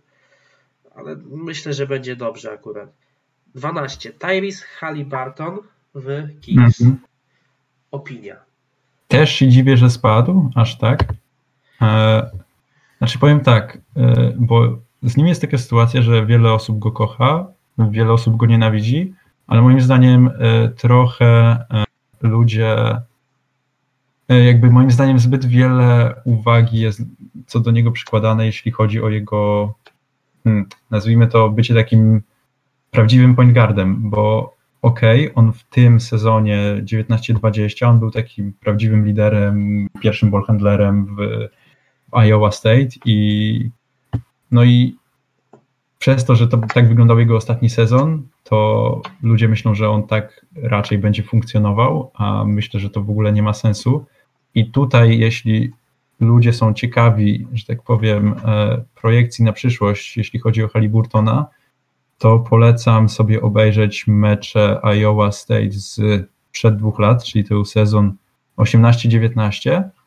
Jest nawet dużo na YouTubie ich meczy, więc to polecam i tam była naprawdę mocna ekipa. Y, tam chyba czterech gości, znaczy w pierwszej piątce było chyba czterech gości, którzy gdzieś tam teraz się szwędają, czy to po G-League, czy, w, czy gdzieś tam w pierwszych składach nawet jak ten Holland Tucker, dobrze to mówię? Y, z Lakers. Mm, ta, Talen Horton Tucker, tak, on w playoffach dał dobre minuty. Pamiętam. No właśnie, no to tam byli tacy zawodnicy właśnie i tam y, y, tam Tyrese wchodził albo właśnie jako, że tak powiem, piąty najsłabszy do, te, do starterów, albo wchodził jako sixth man i on w tej roli czuł się naprawdę dobrze, więc to pokazuje, że czy dasz go jako pierwszego rozgrywającego, co jest tak naprawdę na poziomie NBA raczej niemożliwe, no chyba, że byłby jakiś szpital w drużynie, no to wtedy nie ma innej opcji. Czy dasz go właśnie jako gdzieś tam gościa, który będzie twoim drugim, drugim ballhandler, ballhandlerem i gdzieś tam czekał w rogu na swoje okazje, no to jest naprawdę fajny, fajny zawodnik. E, o rzut bym się nie bał, bo to są procenty naprawdę dobre. On tam gdzieś bodajże 42% na y, średnio przez te dwa lata na Iowa State, więc to jest gość elitarny w tym, w tym względzie. Mimo, że ten rzut jest taki, wiesz, pchany sprzed klaty, to, to on jednak wyrabia, nawet przy dość dobrych closeoutach. A w NBA wiadomo, będzie miał jeszcze więcej miejsca na ten rzut. Wiesz, patrząc na Jarena Jacksona Juniora, nieważne jak, a ma wpadać. No tak. No, no właśnie, zgadzam się. I no, Halliburton, jakby można gdzieś tam też odkopać mu mój raport na polskim koszu o nim, no to tam trochę, bo to mój pierwszy raport, tam sporo tego jest i no, co się też rzuca w oczy, to jest bardzo fajny e, defensive IQ i on tam na pewno będzie gdzieś tam e, przechwytywał jakieś, wiesz, niedokładne podania, jakieś tam pomoc zawsze udzieli i tak dalej, więc to jest gość. Brzmi jak e, taki opis Bogdana Bogdanowicza trochę. W jakiejś no, tam skali, że to taki... Trochę tak, to jeden na jeden bronie, jak będzie bronił gardów, no to raczej tu będzie ciężko, bo on jest, on jest długi, to jest jego atut właśnie gdzieś tam przy, przy stylach, ale no już w obronie jeden na jeden to ma też taki dziwny nawyk, że on tak mm, podskakuje trochę jakby biodrami, żeby, o, wiesz, nie. żeby tak pobudzić i jakby no tutaj nie widzę tego, żeby on jakoś krył te jedynki, dwójki, więc będą gdzieś go chować, ale to jest gość naprawdę, który gdzieś tam e, pomoże, e, jeśli chodzi właśnie o, o łatanie dziur, e, gdzieś tam z pomocy i też z defensywnych obaw, jakie mam, to to, co ci, ci pisałem, że on ma taki nawyk, że po rzucie patrzy się na piłkę, w ogóle nawet nie obchodzi go, go zawodu, w ogóle nie zostawia, nie? I to jest, to mnie tak ciekawi, skąd to się bierze, no bo gość jest na poziomie koledżu, to był elitarny team defender, naprawdę. I to aż mnie dziwi, że elitarny team defender nie potrafi takich basicowych rzeczy jak zastawianie. I wiem, że zastawianie u point guarda to nie jest jakaś najważniejsza cecha, którego jakkolwiek e, definiuje, ale jednak myślę, że to warto zobaczyć. Twoim zdaniem to ma jakiś wpływ w ogóle na, na jego wartość? No wartość raczej nie, bo to można go powiedzmy, może ktoś wyjść i go powiedzmy tak wziąć na ruki i konkretnie opierdolić, ale e, nie jest to na pewno dobry nawyk, który może być problem wyeliminować, a nie oszukujmy się, boxouty są dość istotne w dzisiejszej NBA. Zresztą jak mi też chyba coś podsyłałeś, że któryś z prospektów wywalił z takim pięknym tekstem, aż mnie kupił, szkoda, że nie wiem kto, e, że dlaczego z tymi zbiórkami, nie? że trener kazał nam robić te plays, które wygrywają, a niekoniecznie grać pod siebie, więc to na pewno jest do, do niego Ale do nauki. Nie, może weź mi tutaj wytłumacz, jak to jest, bo ja kiedyś się właśnie się zastanawiałem, jak myślałem o tym case'ie Haliburtona, yy, czy czemu w ogóle, bo okej, okay, może się mylę, ale wydaje mi się, że w NBA nie ma takiego klasycznego zestawiania, jak masz na całym świecie. W sensie, jak na przykład oglądałem sobie jakiś, nie wiem, randomowy mecz, nie wiem, Milwaukee w tym roku, jakiś Milwaukee-Denver, no to generalnie jest jakiś rzut za trzy i to wygląda mniej więcej tak, że tam jakiś Brook Lopez z jakimś Jokiczem się tam właśnie boxoutują, a, ja a reszta to tak, a reszta to tak, wiesz, wcale tam nie szuka najbliższego gościa, jakoś tam się, wiesz, nie zostawia, tylko po prostu tam, wiesz, kto wyżej skoczy, komu bliżej piłka spadnie, czy jak to wygląda? Milwaukee to jest taki średni przykład do takich dyskusji, Aha. bo tam Lopez to jest po prostu bogiem zastawiania deski. Generalnie jak patrzysz, że Janis ma te zbiórki, to tak przynajmniej połowę można na samo dzień dobry oddać Lopezowi, tylko że on po prostu przepycha swojego, a Janis to zbiera i leci w kontrze. I to właśnie jest to, co mówisz. Moim zdaniem jest taka obawa, że każdy, nikt nie atakuje tej deski, bo każdy spieprza, żeby bronić tego kontra, potencjalnego kontrataku. Mhm.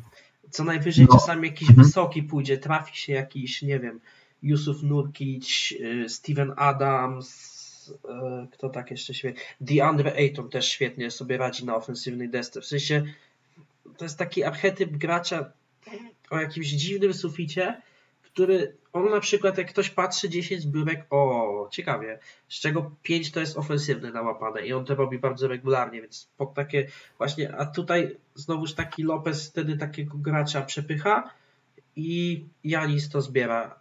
A, taki, mhm. a, a jak pytasz o guardów, no to jest takich dwóch stereotypowych, którzy się wyróżniają w tym wszystkim. To jest Kyle Lowry, który też właśnie pasuje do takiego opisu Halibartona, bo nie jest on taki szybki na nogach, ale za to świetne team defense, właśnie zarobiste zestawianie deski, dużo hasli, taki profil gracza i też nie nadaje się jako full-time PG, jednak wolałbym go, żeby troszeczkę mniej tej piłki miał w rękach, ale może to grać, jeżeli wyjdzie taka potrzeba. A drugi to Joe Harris, który też jest strasznie niedoceniany, ale na przykład zawsze Harris jak idzie rzut, to zostawia, nawet wysokiego, jeżeli przyjdzie taka potrzeba, więc jest to na pewno miły bonus. Y, przynajmniej powinno się obserwować grę, a nie to, co mówisz, co on robi, ale myślę, że tutaj Walton go tam parę razy baseballem w łeb zdzieli i się powinien problem sam wyeliminować. Nie, ale właśnie tutaj dużo osób właśnie zwraca uwagę na to, jak słaby jest kozioł u Haliburtona, no bo no, jest słaby sam w sobie, a jeszcze te jego warunki, gdzie on ma takie długie ręce, długie nogi, to, to mu e, delikatnie mówiąc e, nie, nie ułatwia kozłowania e, przy jakimś tam nacisku szybkich gardów. więc tutaj bym właśnie powiedział, że aż tak bym się o to nie obawiał, bo wątpię, żeby jakakolwiek, no wątpię, żeby po prostu e, to był ten gość, który wyprowadza piłę, który ma ustalić set, go tam odpowiednio rozpocząć i tak dalej, tylko to właśnie będzie ta rola, którą on miał na swoim pierwszym roku w Iowa State, czyli właśnie gdzieś tam, gdzieś tam może wyjście po jakimś właśnie handoffie i jak on naprawdę, on ma tak elitarny skill w tym passingu, że wystarczy, że on, on nawet nie musi tak konkretnie minąć, żeby była przewaga taka klasyczna 2 na 1, tylko wystarczy, że on po prostu pójdzie bark w bark z obrońcą i ma te, nie wiem, 3 centymetry przewagi nad nim, to on po prostu w pół sekundy jest w stanie dograć do, czy to do gościa, nie wiem, z rogu, gdzie pomoc będzie za głęboka, czy to do biegnącego gdzieś tam po końcowej wysokiego. Naprawdę to, jak on umie z po koźle, bez łapania dograć piłę, to jest naprawdę elitarny skill, więc e, jakby na miejscu Sacramento w ogóle bym się nie obawiał, jeśli chodzi o, o flow w ataku, bo też polecam sobie na przykład obejrzeć mecze kadry USA U19 e, poprzedniego lata, no to tam no tam to flow było piękne i mimo, że tam Halliburton był w pewnym sensie liderem tej kadry, no to, to w ogóle nie było żadnego, wiesz, parcia, żeby on tam gdzieś rzucał punkt. Z taką łatwością, jak on potrafi znaleźć nawet przy, minim, przy minimalnej przewadze, znaleźć partnera, to jest naprawdę, naprawdę ze świecą szukać takiego i no, jeśli piłka ma chodzić, e, ma być ball movement, no to to jest idealny gracz do tego. Także twój ulubiony point guard z tego co kojarzę, tak? Kira Lewis Jr. Co o nim można no. powiedzieć? Poza tym, że powinien się odnaleźć w szybkiej grze Nowego Orleanu i że jest troszeczkę ciasno tam na pozycjach niskich. Mm, wiesz co, jeszcze nie myślałem nad fitem jego tam, ale y, czemu ja go lubię i no nie tylko ja, dużo osób gdzieś tam na, na Twitterze się y, bardzo zachwyca Kairą, to przede wszystkim upside jaki on ma przy relatywnie wysokiej podłodze, tak mi się wydaje. Tym bardziej, że to jest jeden z młodszych zawodników, bo on był e, sophomorem, czyli drugi sezon skończył na Alabamie, ale e, jest młodszy niż wielu e, gości One and Done z tego roku, bo on tam był najmłodszym graczem, jak zaczynał w NCAA, on tam jako 17-latek, e, a Kyra ma, miał dość fajny zespół tam w Alabamie, taki około turnamentowy, nazwijmy to, i grał pod Nickiem Oatesem, który jest takim no, w topce takich nowoczesnych trenerów w NCAA. Taki gra właśnie takich, e, no, Nick Oates to jest gość, który gra właśnie szybką koszykówkę, gra pięciu ludzi na obwodzie i tak dalej, z wysokim, dobrze rzucającym stopu. E, no i Louis tam naprawdę świetnie się odnajdywał. Myślę, że to, co on potrafi zrobić na piłce, a jednocześnie to, że nie jest bezużyteczny bez piłki, no i jego wiek to jest coś, co powoduje, że myślę, że warto na niego stawiać. Szczególnie z 13 pikiem to już w ogóle styl dla mnie. Mm, potencjalny styl. No tak, tak, tak, tak, tak. Tylko właśnie zastanawiam się, jaki tam jest pomysł na ten sezon, to nie jest myślę problem. Znaczy problem. Jak minuty oni sobie wymyślili od początku, bo o ile George Hill to tam pasuje bardzo dobrze, do tego towarzystwa, no to tyle Eric Bledsoe, to tam nie wiem, co oni mogą z nim wymyślić. Moim zdaniem tu gdzieś powinno coś się zmienić, bo i tam jest przecież Lonzo, jest właśnie Bledsoe Hill, jest też Nika, Alexander Walker, zeszłoroczny świetnie oceniany prospekt i właśnie teraz dochodzi Kyra Lewis, więc czy nie jest tego już troszeczkę za dużo, takie Bostonish problems.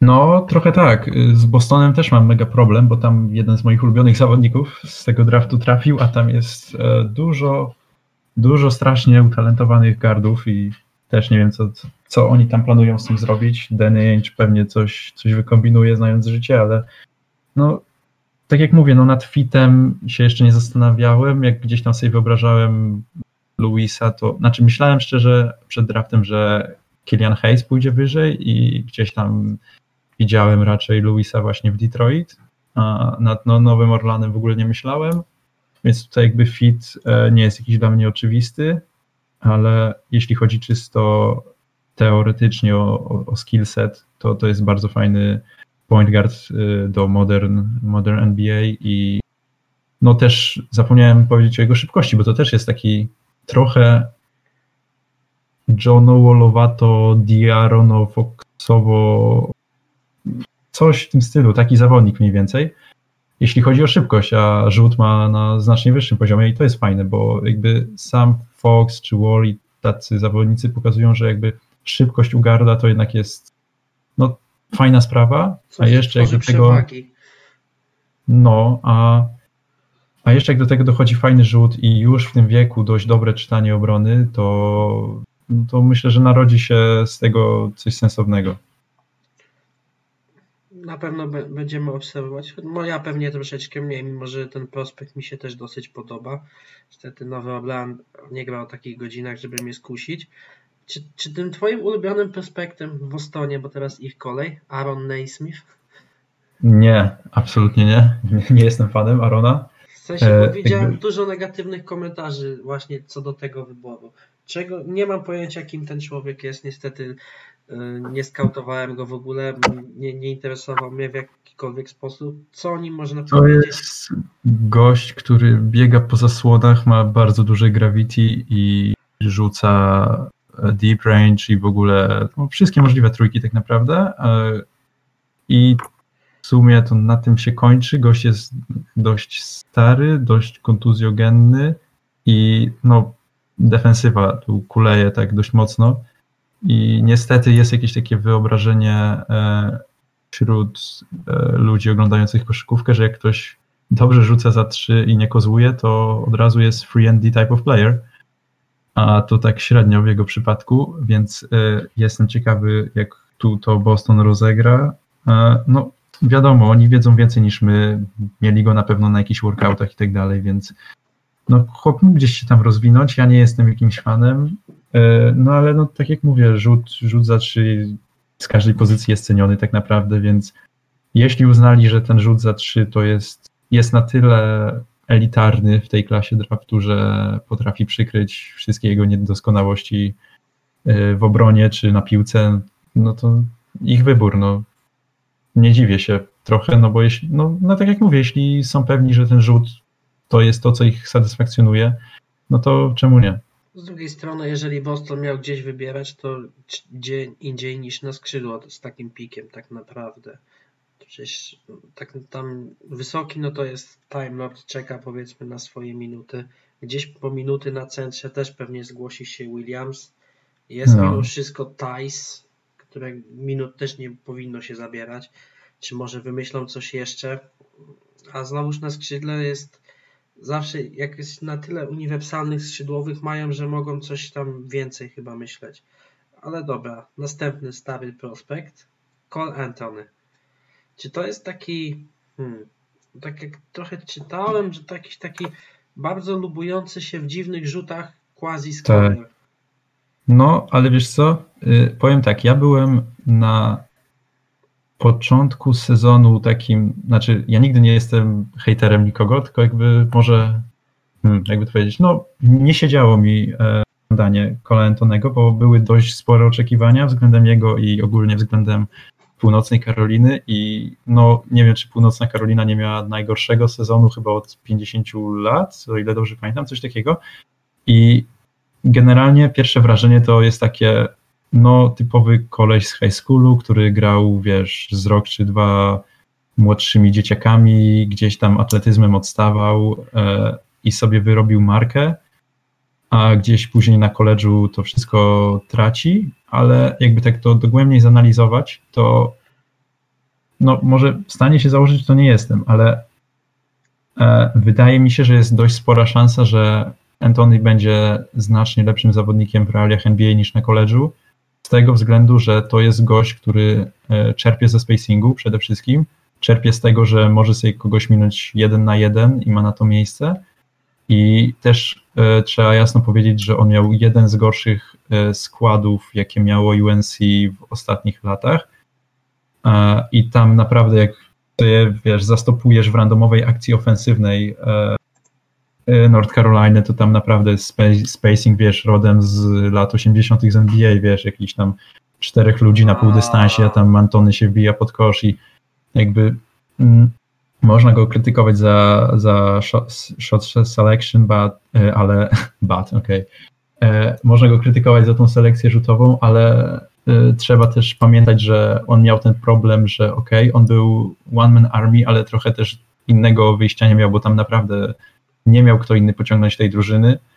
Więc wydaje mi się, że to jak na 15 numer, no to nie ma co żałować i po prostu koleś ma upside na pewno, bo jest atletyczny i naprawdę ten rzut jego za trzy wygląda dość fajnie, tam cała mechanika, praca nóg, to wszystko wygląda spoko, tylko właśnie moim zdaniem e, jest potrzeba tego, żeby on dostał trochę miejsca. No jakimś tam genialnym paserem to on nigdy nie będzie, ale jeśli oczekiwania będą takie, żeby on po prostu wziął piłę i tam dorzucił parę punktów z ławki, to myślę, że w realiach NBA nie powinno być przeszkód. Z tego co mówisz, to on jest tak zawieszony troszeczkę pomiędzy Evanem Fournierem a Terencem Rossem. Takie coś, coś pomiędzy tymi dwoma graczami. E, że w sensie, że Fournier też takich dużo dziwnych żółtów oddawał ale no też właśnie wymuszała to sytuacja. A z drugiej strony, jak mówiłeś, że on będzie czerpał ze spacingu, e, to chyba nie ma lepszego gracza obok niż Nikola Wucewicz. No i przy okazji też Mobamba, który też trzeba przyznać, że ten rzut mu jednak dosyć siedzi. Nie żeby coś więcej mu w ataku się działo, ale chociaż trzeba go respektować z tego załuku, więc Myślę, że tutaj jak mówi, że on ma z tego korzystać, no to lepszego miejsca chyba sobie nie znalazł. Przydałoby się, żeby jeszcze jakiś skrzydłowy był tam rzutem, ale myślę, że to melodia przyszłości jakieś. No powiem tyle, no gorszy, gorszy niż w NCAA być nie może. No po prostu no, no ta drużyna North Caroliny była tak fatalna i tam, tam nie było kim grać, a i tak miał naprawdę kilka dobrych meczy, nawet gdzie oni tam przegrywali sporo, to tam widać, widać jakieś światełko w tunelu i Myślę, że nie powinno się go skreślać. Upside'u jakiegoś potężnego nie ma, ale no, gorszy na pewno nie będzie, więc myślę, że tutaj plus dla, dla Orlando za to, że, że się nie bali. A i tak by the way, to e, dwie minuty temu Shams e, Dwayne Dedmond idzie do Detroit, więc już proces pozbywania się wysokich e, w Hawks chyba się zaczyna.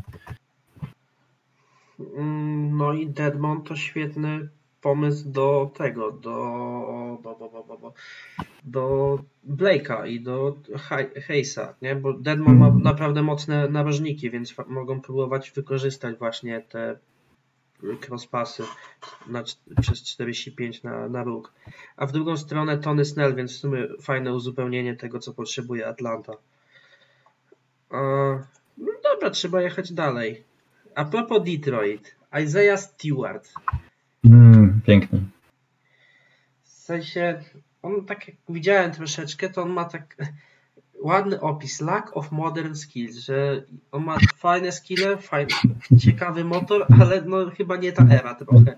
Nie no tak, jakby, nawet ja chyba dzisiaj napisałem na Twitterze, że y, nie jaram się Stewartem jako prospektem do nowoczesnej NBA, ale cieszy mnie sam fakt, że ktoś docenił tą jego pasję, bo to po prostu jakby są goście, których oglądasz i po prostu nawet jakby oni nie rzucili żadnego punktu na boisku, to jakby jarasz się tą ich energią, tą ich radością. I Isaiah Stewart to jest taki gość, który po prostu no, no on tak promienie, promieniuje, promieniuje tą energią taką boiskową, robi te winning plays tak zwane, wiesz, te wszystkie hustle, jakieś ofensywne zbiórki, e, no jakby oczywiście dla takich gości też jest miejsce na pewno w NBA, jak, jak no, szczególnie gdzieś tam później jako weteran w playoffach, jakby się udało gdzieś go wykorzystać może, no to wiadomo, że jest miejsce. Jako prospekt, tak jak mówię, nie jestem fanem, no są, są goście z lepszym skillsetem do nowoczesnej szkówki, ale no po prostu ciężko nie doceniać takiego gościa, który, no po prostu, powiem tak, jakbyś grał pick-up game jakiś na, na streetie i miałbyś tam do wyboru tych wszystkich centrów z tej klasy draftu, no to jakbyś chciał po prostu wygrać mecz, to byś wziął Stewarta, jakbyś wybierał drużynę do pick-up game. No i to jest coś, czego nie da się po prostu nie lubić. On w każdym meczu dawał te 20, 10 mniej więcej no po prostu świetny zawodnik, taki ogólny. No bo co mogło stać za, za jego wyborem tak naprawdę tak wysoko? Kiedy inni goście e, z tej klasy draftu też mają post-up game na wysokim poziomie, na, takim jak on, ale mają skille takie bardziej predysponujące ich do bycia e, na boisku w nowoczesnej NBA, więc tak net próbuję sobie wyobrazić, jaki był argument za jego e, wyborem. Nie mam kompletnie pojęcia. Może właśnie chodziło o siłę i żeby uzyskać jakąś mobilność, bo tak jak patrzeć, no to nie. Z tych dużych to kto poszedł? Azubuike jeszcze w pierwszej rundzie, tak? No tak, tylko właśnie na przykład, bo Az- Azebuki też nie jest gościem do Modern Game. To jest klasyczny big man, ale no Azebuki ma przynajmniej to, że to jest, wiesz, fajny lob catcher. No tak, że jakby, że Azebuki, jak już być takim oldschoolowym bigiem, to już tak po całości właśnie jak Udoka. A Isaiah Stewart jest tak A Coś pomiędzy. jego grą w kontrataku, w sensie, czy on jest naprawdę agresywny na kosz? No, on fajnie, on fajnie. Wiesz co, pamiętam ostatni mecz, nawet jego oglądałem, to była pierwsza runda turnieju Pac-12 z Arizoną. To no, chłop fajnie biega. Yy, naprawdę jak na. No, tam sporo waży, nie pamiętam dokładnie ile, ale fajnie biega. Kondycja wygląda naprawdę spoko i dość fajnie kończy na kontakcie. On myślę, że przynajmniej z jeden N1 na mecz to ma tak minimum. On naprawdę fajnie kończy na kontakcie, więc e, no, agresja tam jest e, jakoś fanem, no, no ciężko też być centrum bez jakiegoś fajnego wingspanu, no nie oszukujmy się, w dzisiejszej koszykówce. On w obronie jest ogarnięty, tak? Wiesz co, y, problem z nim jest taki, że on grał w e, Washington, A, to jest, strefa. to jest strefa taka, wiesz, hardkorowa, coś jak Syracuse i generalnie on tam dobrze dochodził do tych wszystkich, no bo też, nie oszukujmy się, w strefie też trzeba umieć, wiesz, dojść i zablokować, czy, czy zebrać, szczególnie, że zbiórki przy strefie to jest, kto grał, ten wie, to ciężka sprawa, bo to wiesz, nigdy nie wiadomo, kogo tak naprawdę zboksautować, e, więc on, no, jako gość tak na bronienie paint, no to wydaje mi się, że spoko, z tym, że e, tu akurat też jest problem taki, że on wiesz, w strefie może sobie stać w warunkach fibowskich czy uczelnianych, może sobie stać cały czas w pomalowanym podkoszem i no nie oszukujmy się, te krok czy dwa to jednak jest spora różnica w porównaniu do tego, gdzie będzie musiał stać w NBA, a tutaj przydaje się jednak zasięg ramion, a u niego tego trochę brakuje, więc tu bym się obawiał. No jakby dla mnie największy jego argument to są te winning plays, mental, takie rzeczy. Nie wiem, może po prostu wiesz, tak jak sobie staram wyobrazić jakiś argument Detroit, to może właśnie, nie wiem, chęć po prostu posiadania takiego gościa na, na treningach, który po prostu, wiesz, za każdym razem zmusi kolegę do tego, żeby, wiesz, jeszcze ciężej, jeszcze szybciej, jeszcze lepiej coś zrobił, więc Mogą mieć wydaje mi się, że to jest jedyny argument. Pomysł na jego rozwój też mogą mieć, bo to nie może być tak, że bierzesz, bierzesz z takim pikiem. No tak. Taki. Coś tu może być. Może też się Jest szykują. żeby- osobiste fajnie rzuca. On ma bardzo dziwną mechanikę, taką jakby łamaną, że jakby na dwa razy rzuca, ale on tam ma około 85 z osobistych. No to coś niespotykanego w Detroit, wysoki, który trafia wolne. Ale Aż sprawdzę. Z drugiej strony on dobrze pasuje do tego, do Breaka Griffina, nie? Tak całym tym motorem i tak dalej, że bo jak on jest niższy, to ma też niższy środek ciężkości i raczej powinien sobie radzić też przy przekazaniach, tak? Czy źle tu próbuje kombinować? Nie, no 75 jednak, ale no to też dość Nie, na dobrze. wysokiego to są zarąbiste procenty. A I jak to 6 prób na mecz, 6 prób na mecz. O ponad. Jezus, o Jezus. Czołg.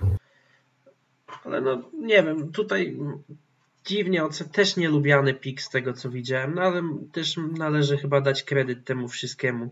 No chyba, że nie wiem, może wpadną na jakiś pomysł trade'u po Westbrooka? Nie wiem. A kto? E, Detroit. A Detroit, no to wtedy e, F dla pięknego Francuza.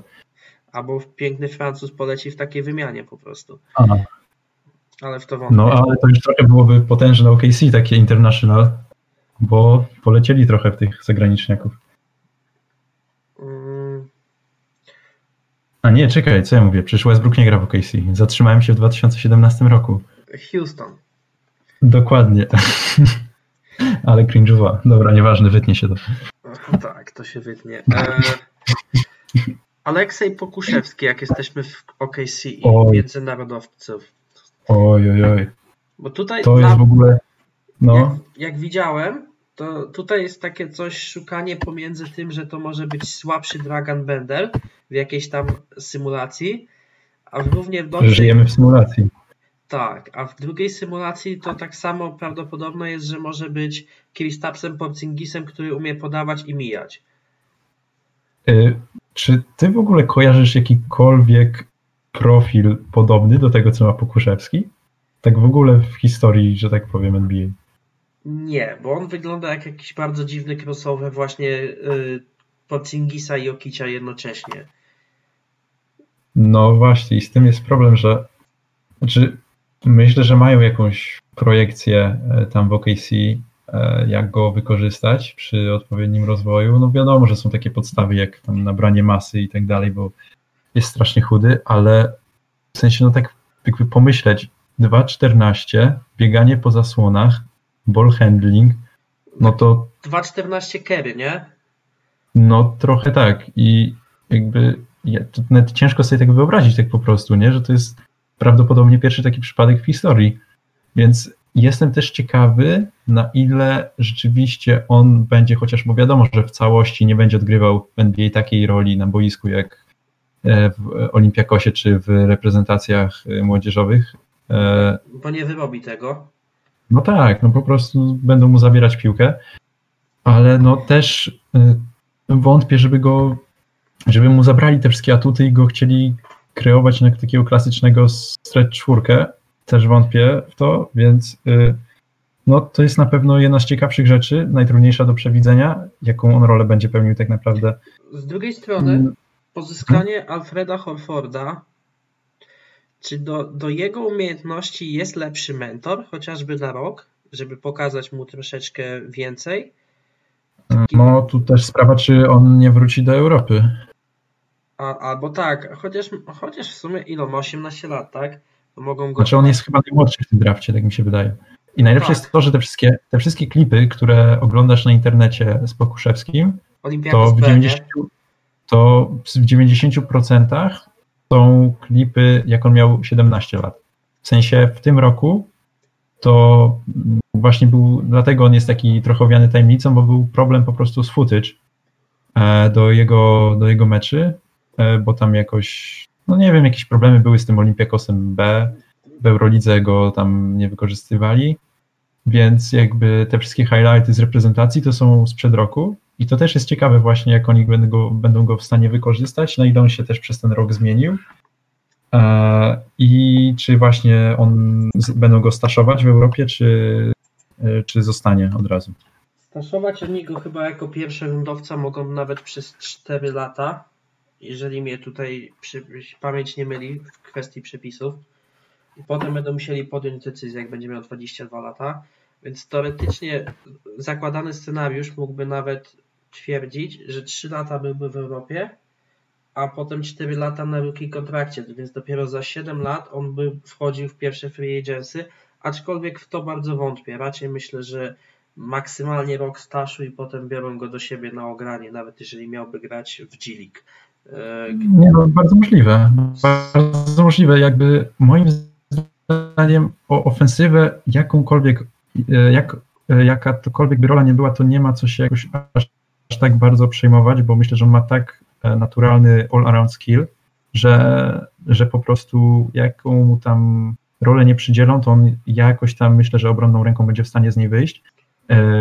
Ale tutaj główna taka czerwona lampka to jest dla mnie y, to, jak on broni closeouty, bo ja na przykład rozumiem, że taki wiesz, Danny Avdia, że on ma, nie wiem, problem z obroną jakichś gości w stylu Shane Larkin, czy tam Wasili Mimici, czy inne, wiesz, gwiazdy z poziomu euroligowego, e, ale u Pokuszewskiego jest ten problem, że on nawet na tych turniejach y, ANGT y, Adidas, czyli to są te takie młodzieżowe euroligi, no to on nawet tam był dość ostro jechany na tych closeoutach, że tam wiesz, jacyś e, młodzieżowcy Bayernu, czy tam wiesz, e, innych drużyn europejskich po prostu, no on fatalny był na tych closeoutach, tam jego footwork jest tak słaby, że nawet nie chcę sobie wyobrażać, co to byłoby, jakby go teraz, wiesz, wsadzili, wsadzili na boisko w NBA, więc tu też jestem bardzo ciekawy, co oni chcą z nim zrobić w defensywie, no bo tam tak, zasięg tak. ramion jest, wysokość jest, wzrost jest, więc jakby pod koszem jakoś, jak nabierze masy, no to nie musi być zły, nie, nie musi być wcale zły, ale jakby jeśli on lubi grać na obwodzie, to jestem ciekawy, co wtedy z obroną obwodu. No to na pewno on nie będzie nigdy centrum, on będzie maksymalnie czwórką, taką przerośniętą trochę, więc tutaj będzie zadanie, żeby go z kimś sensownym sparować, ale to jakaś melodia przyszłości.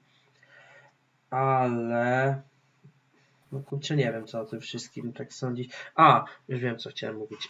Też jakimś wyznacznikiem dla jego rozwoju, tak moim zdaniem przynajmniej, może być rozwój e, Luki Samanicia.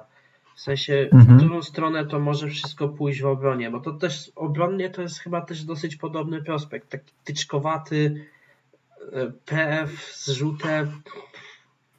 W sensie, co zrobi San Antonio, to może być jakimś wyznacznikiem, co Oklahoma może sobie próbować z nim zrobić, nie? Mhm. No coś w tym jest, no jakby to jest, no tak jak mówię, to jest tak niespotykany prospekt, że, że to jest tak naprawdę Grzech nie sprawdzić, nie? Przy tylu pikach. grzech nie sprawdzić, no dokładnie. Josh Green. Nie mam pojęcia, Wiesz- czy to jest jakiś 3D prospekt? Tak? Wiesz co, w ogóle się dziwiłem jak słuchałem was i e, jak tam e, Crispin zareagował z, nie, z niesmaczeniem na ten pik, a mimo, że ja jestem, nie jestem fanem e, Josha, to jeśli chodzi o fit do Dallas, to mi się to podoba, bo jednak e, chyba się zgodzisz, że tam trochę wzmocnienie obrony jest przydatne, przynajmniej tak mi się wydaje. Każdy 3D w Dallas będzie robił robotę i będzie e, powinien normalnie, jeżeli będzie trafiał trójki, dawać pozytywną wartość. Jeżeli tak jak Richardson, który tam przyszedł, grozi półdystansem, e, to w ogóle jest tru, skala trudności zaczyna się robić jeszcze większa, bo e, takie coś, e, jest taki take, że Josha Richardsona nie można agresywnie closeoutować, bo to się kończy minięciem. I nawet jeżeli ten półdystans to jest tylko 45%, e, to nikt sobie nie pozwoli, żeby w dłuższej perspektywie to było normalne, nie? Mhm. A znowu No to- do luki mhm. trzeba podwajać, nie? Zawsze, wszędzie i jeszcze ten Powell się połamał, więc jest to generalnie mniejszy problem w kryciu tego wszystkiego, tego, tej, tej ich game, ale nie wiem, co, w sensie taki gracz tam na pewno będzie pasował i nie będzie żadnego problemu, tylko żeby nie było ich przysytu. Y, No to tak, no to myślę, że to jest, może być taki, mm, może trochę pasować do tego archetypu free and mimo że to, ten rzut tak średnio był na Arizonie, to jest 36% przy trzech próbach na mecz, znaczy to były głównie jakieś wide open, gdzieś tam z rogu, to nie jest jakiś gość, który wiesz, pierwsze co to myśli o rzucie, ale jeśli chodzi o defensywę, to to jest najbardziej okorowaty zawodnik e, jakiego możesz znaleźć, tak mi się wydaje. W sensie, jeśli myślisz o stylu obrony u Okoro, to to jest zawodnik, który swoim stylem obrony, tym jak broni, najbardziej go przypomina, moim zdaniem. No bo nawet Vassell, Taki gracz by No. się tam bardzo przydał, bo oni właśnie to wing defense tak jest tam podejrzane, bo tam, jeżeli tak wszyscy mogą kojarzyć, że Porzingis to bardzo dobry obrońca, mogę się tutaj zgodzić absolutnie, ale tam drugim najlepszym obrońcą był Maxi Kleber, też, ale Maxi Kleber jest takim bardzo specyficznym graczem. Dorian Finney-Smith, który A, brał, no. brał na siebie te wszystkie ciężkie meczapy i generalnie radził sobie w tej roli bardzo dobrze, tylko świetny zawodnik jest, taki lepszy Bonga. tak, ale no mimo wszystko, jeżeli chcesz sobie robić jakiś poważny sufit, to twoim jedynym obrońcą nie może być właśnie ten Finney-Smith, Tak. tylko trzeba wymyśleć coś jeszcze tutaj w tym. Właśnie, bo nawet Vassell, który też jest świetnym obrońcą, to jednak, e, no, no co by tu nie patrzeć, jest trochę tyczkowaty, ma fajny wingspan, ale jest trochę chudy i tu gdzieś tam go mogą przepychać, na początku szczególnie. A właśnie Josh Green to jest fajny gość, który, no tak jak mówię, przy reszcie zespołów to bym się jakoś nie jarał za specjalnie, ale no on tam miał takie różne matchupy i to podobało mi się właśnie w Arizonie, że on e, i krył takie właśnie klasyczne dwójko, trójki i też brał na siebie często matchup jakichś właśnie super szybkich i fantastycznych na koźle point guardów w stylu Peyton Pritchard. i on naprawdę to robił dobrze, e, więc jeśli chodzi o taką obronę jeden na jeden, to no, super gość, więc tutaj na pewno fajne wzmocnienie dla Dallas. E, I też to jest facet, który kończył high school ze statusem dość dobrego, znaczy gościa z dość dużą wizją parkietu, bo naprawdę on kończył, wiadomo, no high school to nie jest żadna tam poważna sprawa, tak patrząc później na college czy na NBA, ale on tam naprawdę fajnym pasem potrafił grozić i tam na Arizonie też tam pokazywał nieraz, to nie jest, wiesz, gość, który ci zagra pick and rolla czy coś takiego, ale y, myślę, że ten rzut jest, jest, do, jest do wyrobienia, tym bardziej, że już, no to nie jest gość, który się boi rzucać po prostu, więc on otwarte trójki będzie rzucał, tam ma no, y, te dolne, dolne partie ciała naprawdę fajnie wyrobione, więc tam nie powinno być żadnych problemów z NBA range, więc e, to jest taki naprawdę bardzo zbliżony do, jeśli chodzi o styl gry, do, do, do Koro zawodnik, więc naprawdę tu cieszę się, że akurat do Dallas trafił. Brzmi jak taki dziwny opis wytartego z atletyzmu Arona Gordona, tak szczerze mówiąc, jako prospekta. No, no coś w tym jest. E, coś dalej. Sadik Bey. Mhm. Villanova. Zawsze wiadomo ciekawe prospekty przez tę ich ofensywę. No. 3D. Czy można się po nim czegoś więcej spodziewać, czy to taki typowo archetypiczny 3 obrona? Plug and play, nie? No, Taki, pla- taki plug and play bym powiedział. E, Jakby no, ja fanem nie jestem jakimś, bo no, trójka jest fajna, siła jest fajna, ale mm, no, trochę taki mało finezyjny zawodnik bym powiedział. E, No jakby umie się, umie się przepchać, umie minąć, ale ale no, solidna podłoga, nie? no tak, nie, no to jest właśnie raczej taki gość bezpieczny, że tak powiem, ale i w sumie to się cieszę, bo tu patrzę, który to jest 19 pik. No to to widziałem dużo jakichś, wiesz, projekcji, że tam, wiesz, 14, 15, 16, no to tak myślałem, że nie, no to jest zbyt jednowymiarowy zawodnik, żeby na takie ryzyko, więc tutaj myślę, że 19 pik jak najbardziej akuratny, szczególnie, że no to, to jest Brooklyn, no został w tym Brooklynie, tak? E, Czy go nie, wytradowali? Detroit w tym wymianie i on z McGruderem tam trafił. Czekaj. A, aha, tak. Najpierw do Clippers i później do, do Pistons widzę. No to nie, no to myślę, że to jest taki fajny complementary piece. No rzut, rzut jest spoko, defensywa jest spoko, ciało jest gotowe jak najbardziej. Tam jakiegoś, no też tam widziałem są jakieś przebłyski e, court vision, więc raczej odegra na wolną pozycję. Więc to jest taki gość po prostu no taki, który wiesz, do mocnej drużyny pasuje zawsze. Taki klasyczny plug and play. Nie spodziewałbym się wiele. Do kontendera No, zawsze było? takiego widzieć. Coś w tym stylu. Dobra. Precious Achua. Uuu. Generalnie miałem go jako takiego lepiej broniącego Harela. Tylko jaki miałem z nim problem, że go raczej powinno się na centrze wystawiać, maksymalnie na PF-ie. A z tego co on kojarzy, on sobie lubił niżej grać też, tak? E, Wiesz co? Po tym jak e, wywalili Weissmana, to on tam grał czwórka, piątkę. Tylko, że on po prostu lubi sobie tak. e, To nie jest taka, wiesz, klasyczna. Bo Harrell to był taki klasyczny gość, który wiesz, tam. e, Klasyczny spod kosza, nie? A jednak Achua lubi sobie wjechać czasami, gdzieś tam postraszyć pompką na trójce i, i spróbować drive'a. Jakby fanem, fanem zawodnika nie jestem, ale no, czy można dla takiego gościa o, prosić o lepsze miejsce niż hit? No tak chyba, W chyba sensie, nie.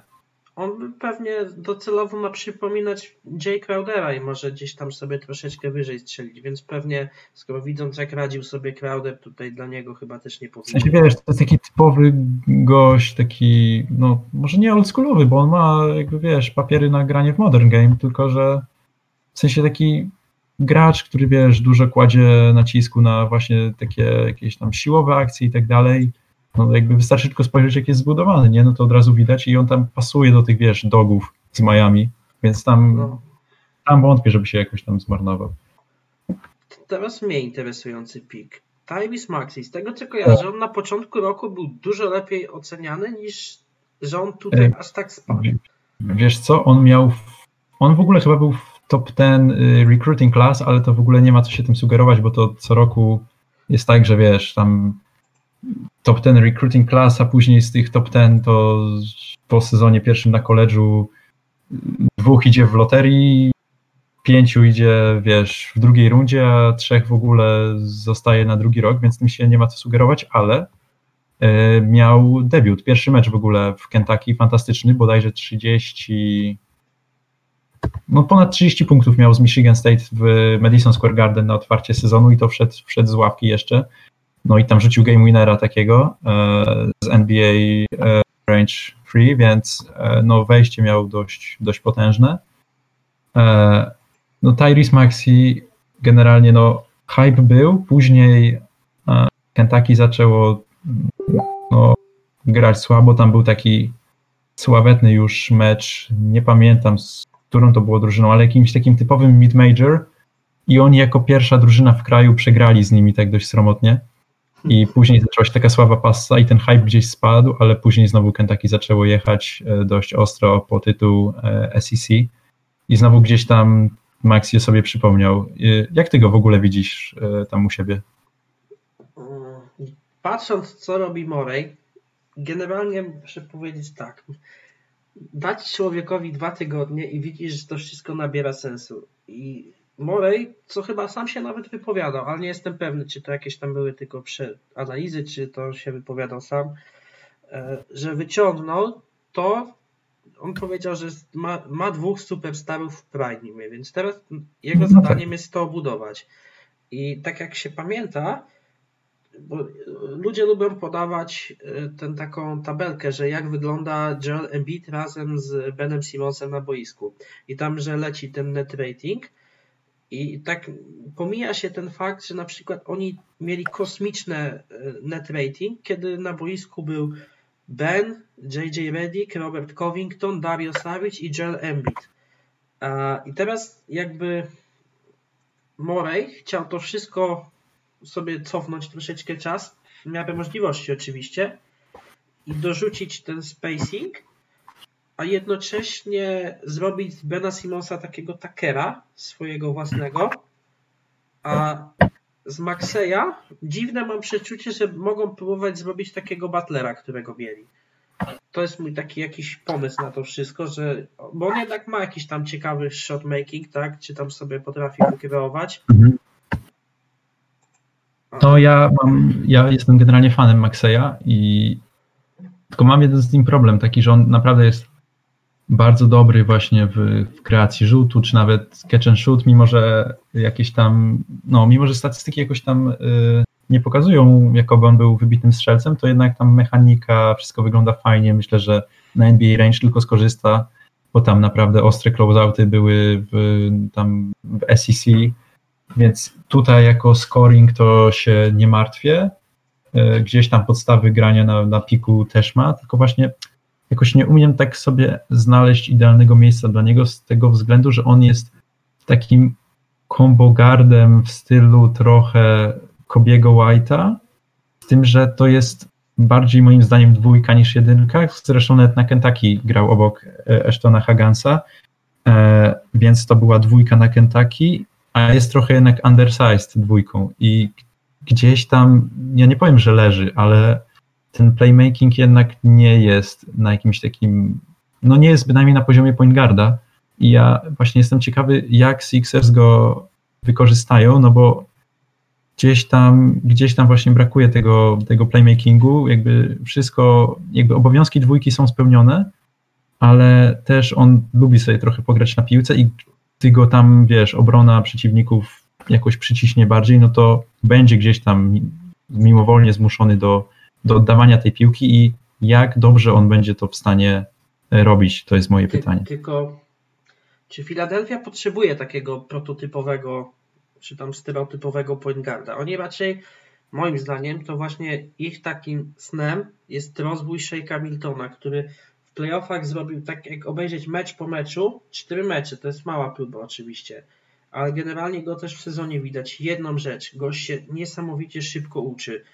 A to jest taki właśnie point guard z takim przeciętnym pasem, z bardzo dobrym rzutem i który też umie generować parkietem. No i teraz mamy takiego jednego Miltona, jest Simons, jest Embiid. No to Bajasa Harrisa też nie należy skreślać. On na czwórce będzie odżyje. No i tutaj taki skorem zawodu myślę, że powinien sobie bez problemu poradzić. A też a myślisz, że tam te dwójki przeciwnego tak trochę, wiesz, nie zjedzą? Bo on jest trochę jak mały jednak na dwójkę. Hmm. Myśl, myślę, że trzeba też pamiętać o tym, że w razie W to zawsze... 191, to jest, wiesz, jak na point guarda, to jest tak klasycznie. E, myślę, że Philadelphia jest takim zespołem, który nie do końca idzie z tymi wszystkimi wymiarami tak, jakby mhm. chcieli. Zobacz, na przykład Shake Milton ma 96 i ponad 210 wingspanu, więc może w razie W taką, wiesz, dwójkę też przejąć, a można go gdzieś schować na boku, wiesz, na słabej stronie obok Embida. To praktycznie, nawet jeżeli ktoś by go chciał atakować, to go atakując jeszcze musi gdzieś tam tego Embida się też pozbyć, nie? Czy musi go center wyciągnąć, czy trzeba coś z nim zrobić, więc Mm, raczej myślę, że tutaj spokojnie i myślę, że pierwszy rok też będzie dość spokojny, ale z jakieś 2-3 game winery nie będą jakimś dla mnie zaskoczeniem specjalnym. Więc raczej tutaj jestem spokojny. A teraz następny pik. Zike Nani. Hmm. To jest jakiś no. taki defensywny centro power forward? No, coś w tym stylu. Jakby ja nie jestem fanem. To jest jakby no, bardzo fajny sezon na Arizonie i bardzo zaskakujący, bo gdzieś tam przed sezonem nikt go nie miał jakoś wysoko, y, a fajnie się goś rozwinął. Jakby to jest też gość z jakąś tam podłogą w miarę stabilną, ale no, to nie jest jakiś gość, który wiesz, patrzysz na niego i mówisz, o tak, to jest wiesz, typowy NBA prospect, chcę go mieć u siebie, tylko raczej jakiś taki typowy roles, który gdzieś tam da ci jakieś tam określone zadania, szczególnie w defensywie, no ale wykreować to nic nie wykreuje dla siebie, raczej taki wiesz, trochę zapchaj dziura, ale raczej pewniak do, do robienia jakichś tam dobrych rzeczy. Z drugiej strony przy, przy Jokiciu i Porterze to oni chyba za dużo więcej nie potrzebują z tym pikiem, więc... Tak, a taki no nie wiem, kto to przecież tam... E, Czekaj, jak on, Plumlee to Miles, tak? Ma na imię? E, Mason. Mason, Mason. To taki Mason Plumlee to nie wiem, możesz mnie e, wytłumaczyć, co on innego robi poza takimi e, podstawowymi rzeczami.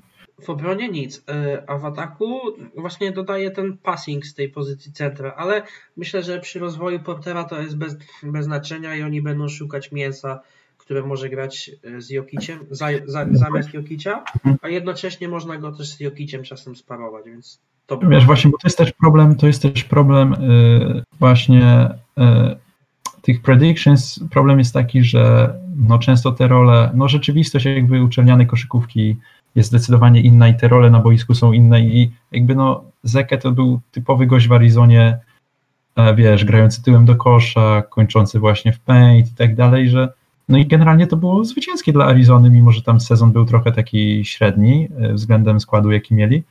No to jakby na workoutach, wiesz, których my nie widzimy, no to może się okaz okazać, że wiesz, że koleś ma nawet jakieś tam, nie wiem, przeciętne minięcie, może ma jakiś, nie wiem, wiesz, dobry rzut po zatrzymaniu czy coś, może ma jakiś lepszy passing, ale tak generalnie, no to jakby oglądając same mecze Arizony, no to nie jesteś w stanie wyciągnąć jakichś mega super wniosków, poza tym, że to jest e, klasyczny taki, wiesz, center po prostu, który się upcha, gdzieś tam rękę wsadzi, coś zablokuje, zbierze, zastawi.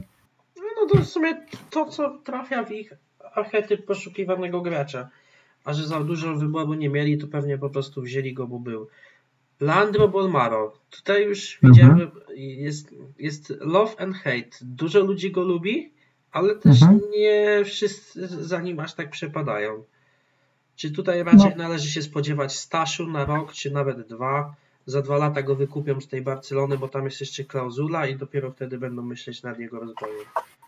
Sam się zastanawiam, jak to zrobią, bo tam generalnie nie, no chyba to można dość oficjalnie stwierdzić, że Barcelona tym roku to jest najlepsza drużyna na świecie poza NBA i no tam naprawdę jest dość mocna ekipa, więc jakby oni tam normalnie tam w niego wierzą i tam dostaje jakieś minuty, szczególnie w ACB, bo w Eurolidze no to tam wiadomo większa presja, lepsi rywale, ale mm, jakby jego talent to jest dość specyficzna sprawa, bo to jest na pewno gość, który w obronie bardzo fajnie haruje. Czy to jest taki tam, mi, mini no. Avdia?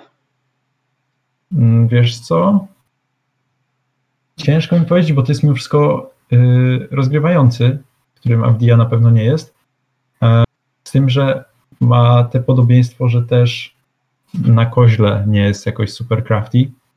I tutaj mam problem z Bolmaru, nawet gdzieś tam we wrześniu chyba, jak były sparingi do ACB, gdzie on grał jako starter w Barcy, gdzieś tam chyba nawet na Twittera wrzucałem, e, wrzucałem jego kompilację z całego meczu, jak on miał problemy z kozłem, w sensie tak nawet, wiesz, i tam to nie jest tak, no możliwe nawet, chyba dyskutowaliśmy nawet pod tym postem, to, no to, yy, no to generalnie, wiesz, tam go naciskał Paul Ribas, który ma, nie wiem, 75 lat. No i ja nie mówię, że Paul Ribas jest słaby, bo to jest, wiesz, y, jedna z takich legend hiszpańskiej koszykówki, ale jakby boję się, co by było, jeśli dać mu piłkę i tam, wiesz, wysłać jakichś Jimmy Butlerów na, nie, na niego i tak dalej. Więc e, też pytanie, na ile on jest w stanie grać off-ball, znaczy na pewno umie, tylko jego rzut jest też taką zagadką, bo tam footwork jest e, bardzo niestabilny i dziwny. W sensie też lubi sobie zrobić szpagat, też lubi sobie jakoś dziwnie wylądować. E, no ale tak, jeśli chodzi o IQ, o jakieś takie zachowanie, o czytanie, czytanie obrony, bo też on to jest bardzo fajnie podający e, zawodnik z obwodu, to tutaj można być spokojnym. Myślę, że to jest taki tak pierwsze, co mi przychodzi do głowy, to chyba Satorański bardzo podobny profil gracza. Znaczy pewnie są tam jakieś różnice, bo ja młodego Satorańskiego z Barcelony nie pamiętam praktycznie, dopiero tego, jak dołączył do Wizards, e, ale myślę, że taki wysoki rozgrywający, który na koźle cię nie minie jakoś bardzo często, który rzut też ma taki dość drewniany, mimo że oczywiście może wpadać, tak jak Usato wpadało, no bo rzucał tylko wide open, więc gdzieś w tym kierunku bym raczej patrzył sumie no to mój scenariusz by się tutaj mógł zgadzać, bo za dwa lata wygasa kontrakt Rickiego Rubio. Yy, oni też będą za rok, myślę, mocno targetować free agency, żeby coś tam jednak sobie pozyskać. Nie mam pojęcia, co oni mogą pozyskać, ale żeby coś jednak wzmocnić ten core. A znowuż oni są dosyć mocno zestakowani na guardzie, więc yy, na tych guardowskich pozycjach, więc czy on miałby sens jako SF? Szczerze wątpię, więc temu tutaj podejrzewam po prostu staż. Chociaż nigdy nie wiadomo. RJ Hampton. Nie mam pojęcia o tym gościu nic, a widziałem też takie mm, różne reakcje. No, tu też jest problem, bo e, sezon w Australii krótki. Znaczy był hype po high schoolu, ale to myślę, że to nie ma co się sugerować. Jakby szczerze to kiedyś myślałem nad tym, co by zrobić, jakby tak, jakby wyglądał świat draftu, jakby na nie wiem, trzy kolejne lata zabrać wszystkie rankingi, jakie istnieją, żeby po prostu nie było tych wszystkich gwiazdek i tak dalej, bo jakby hype na pewno był, jak e, kończył się high school dla RJ'a. E, była, był też hype po tym, jak tam odrzucił ofertę Kansas i, i, i poszedł właśnie do Nowej Zelandii. Ale no sezon taki no bardzo średni albo nawet słaby, dość tam, no kontuzja, już nie pamiętam nawet czego, ale to można gdzieś sprawdzić, ale no jakiś, jakiś drobny uraz generalnie, ale tam go wykluczyła z, z, większości, z większości spotkań. E, wiadomo, później też sezon niedokończony i tak dalej. E, jaki jest problem moim zdaniem z, e, z Hamptonem? No to jest taki, że on też jest takim nie wiadomo trochę kim, tak patrząc czysto na, na film, e, to jakby nie wiesz do końca, kim on jest, no bo on jest gościem, który ma bardzo fajny burst, czyli e, no tak przybliżając, przybliża, przybliżając to tak ogólnie minięcie ma fajne, czyli no, ma, fajną, ma fajny eksplozywny pierwszy krok i on dużo na tym korzysta i jakby e, w high schoolu kreował bardziej pod siebie, tutaj w Nowej Zelandii bardziej gdzieś tam szukał drive'ów właśnie po tym pierwszym kroku, ale to też nie jest, nie ma tego skilla tak rozwiniętego, żeby on był jakimś difference makerem z samego tego powodu, a z drugiej strony e, nie pokazał bynajmniej jakiś tam, wiesz, jakiegoś super playmakingu, passingu i tak dalej. Defensywnie myślę, że jest spoko, chociaż tam też pewnie niektórzy się przyczepią co do jakiś tam lateral quickness, ale mm, no, Hampton, no generalnie to jest jedna z takich zagadek. Myślę, że jakby, jakbyśmy nie znali jego poczynań z high schoolu, to gdzieś byśmy tam go raczej mieli jako, jako drugorundowca po tym sezonie w Australii, ale no też nie można tego skreślać. Tym bardziej, że Denver lubi brać, no tak jak ostatnio wiemy, gości gdzieś tam po jakichś kontuzjach, którzy spadają, spadają w bordach i no na pewno tam mu dadzą jakieś pole manewru. Nie wiem do końca, gdzie będzie dla niego miejsce w Denver, ale jeśli chodzi o talent, no to myślę, że decyzja usprawiedliwiona, bo, bo no tak jak mówię, kontuzje i no i ten, ta drużyna, tak jak Lamelo miał słabą drużynę w Nowej, w tej, w Australii, to RJ Hampton tym bardziej. Tak to piszesz, no to takie kurcze jakby pasuje, bo to taki chyba atletyczny gra, gracz z fajnym size'em mimo wszystko, nie? No tak, tak, tak. Jak, jak, na takiego obwodowego w NBA, no to jeśli chodzi o size, no to no też nie oszukujmy się, co robi większość hypu w liceum? No size tak naprawdę. E, no to się należy zgodzić. A z drugiej strony przy Jokiciu to on nie musi być nawet playmakerem. Tu by się przydało, żeby on tak baseline cuty naprawdę ogarniał i też w transition umiał zapieprzać, żeby te jakby to nazywać, e, outlet pasy dostawać od mhm. odbicia. Jeżeli to by opanował na wysokim poziomie, to myślę, że tutaj żadnego problemu nie będzie. Taki OJ Mayo, pisałem sobie jakiś pierwszy comparison, to w sumie trochę by się zgadzało. Taki styl gry. Możliwe. Myślę, że ten rok to i tak się nic nie dowiemy. Raczej jeszcze następny sezon dopiero coś więcej powie o tym człowieku. Chyba, żeby tak z czapy wystrzelił nagle, jak dostanie szansę przy jakichś kontuzjach czy coś. Ale raczej bym w niego tak nie wierzył. Nowy Jork. Ja też fanem nie jestem. I Manuela Quickleya? Nie, nie, nie. Tutaj to już jestem fanem. A, Hamptona nie jesteś, dobra. Czyli Quick, Quickly jesteś fanem, tak? Mm, wiesz co, y, jestem fanem, jak jestem fanem wielu zawodników, którzy są fantastyczni na poziomie koleżowym i tym, że wiem, że wielu z nich później gdzieś tam się błąka po końcach ławek lub w ogóle nie są wydraftowani. Szczerze mówiąc, y, tak jak Quickly był jednym z moich ulubionych zawodników w tym roku, to nie spodziewałbym się w życiu, że pójdzie w pierwszej rundzie E, ale bardzo się cieszę, bo to jest jednak gość z fantastycznie ułożoną ręką, który ma e, no, trójkę na elitarnym poziomie, jeśli chodzi o, o ten draft. Praktycznie każdy rodzaj i po koźle, i off movement, po zasłonach, wszystko tak naprawdę. Też fajny półdystans, bo po wszelkiego rodzaju tam pompkach, gwiazdach i tak dalej. Bardzo inteligentny zawodnik i super obrońca. W sensie naprawdę to jest e, nie jest jakiś gość, który, znaczy on ma chyba taki nawet spoko size, jak na dwójkę, może nie aż jakiś taki, to nie jest typowa taka dwójka z, patrząc na size. No tak patrzę, ale 6, ma, 3, no, 6, 3. No to taka jedynka, no to tak jak na jedynkę, nie? Ale, ale właśnie on ma taką energię w nogach, to nie jest, wiesz, jakiś atleta, ale naprawdę tak fajnie pracuje na nogach i naciska, że no, naprawdę płynie z niego niesamowita energia w tej obronie i cieszę się, że tak wysoko poszedł. Bo widzę, tak dużo krytyki na, na, za ten pik spadło na Nixu, a, a też... Widzę... A to też się nie ma co dziwić, wiesz, że krytyka, no bo teoretycznie to jest, no nie oszukujmy się, ale no jest nadmiar, no w sensie jest, jakby na rynku jest zawsze więcej gardów i gości, którzy rzucają, no bo to jest po prostu łatwiejsze, no nie? Potrafisz iść na Orlik i znaleźć gościa, który trafi 10 trójek z rzędu, ale już o gościa, który ci zrobi windmilla, no to już ciężej na Orliku, więc jakby no myślę, że zawsze po prostu branie gościa e, takiego, wiesz, dwójka rzucający, no to takich ludzi zawsze będzie na du dużo na rynku, więc nie dziwię się, że jest jakaś krytyka, ale też nie ma co popadać w jakiś obłęd, bo naprawdę to jest fajny gość, który też może dać fajne value na, na bronionej stronie. Znaczy, bo widziałem komentarz na Twitterze redaktora Ebola na temat, e, że Nixi muszą, że tak powiem, czyścić be, Kaliparie, Kalipariemu.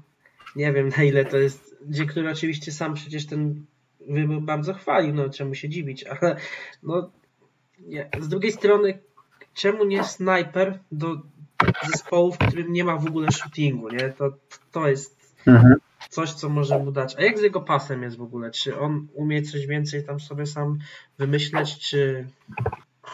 czy e. Wiesz co? Wydaje mi się, że tam to wszystko spoko wyglądało, bo oni tak naprawdę tam w Kentucky to była taka trzygłowa, obwodowa hydra, e, właśnie Maxi, Hagans i Quickly. I tak naprawdę to byś mm, jakbyś nie widział, kto wyprowadza piłkę przez połowę, to byś nie wiedział, który z nich jest point guardem tak naprawdę. Więc y, oni tam grali tak no, wymiennie, ta ofensywa była bardzo płynna, to nie było tak, że wiesz, że każda akcja kończyła się jakimś pikiem jednego z tych gości.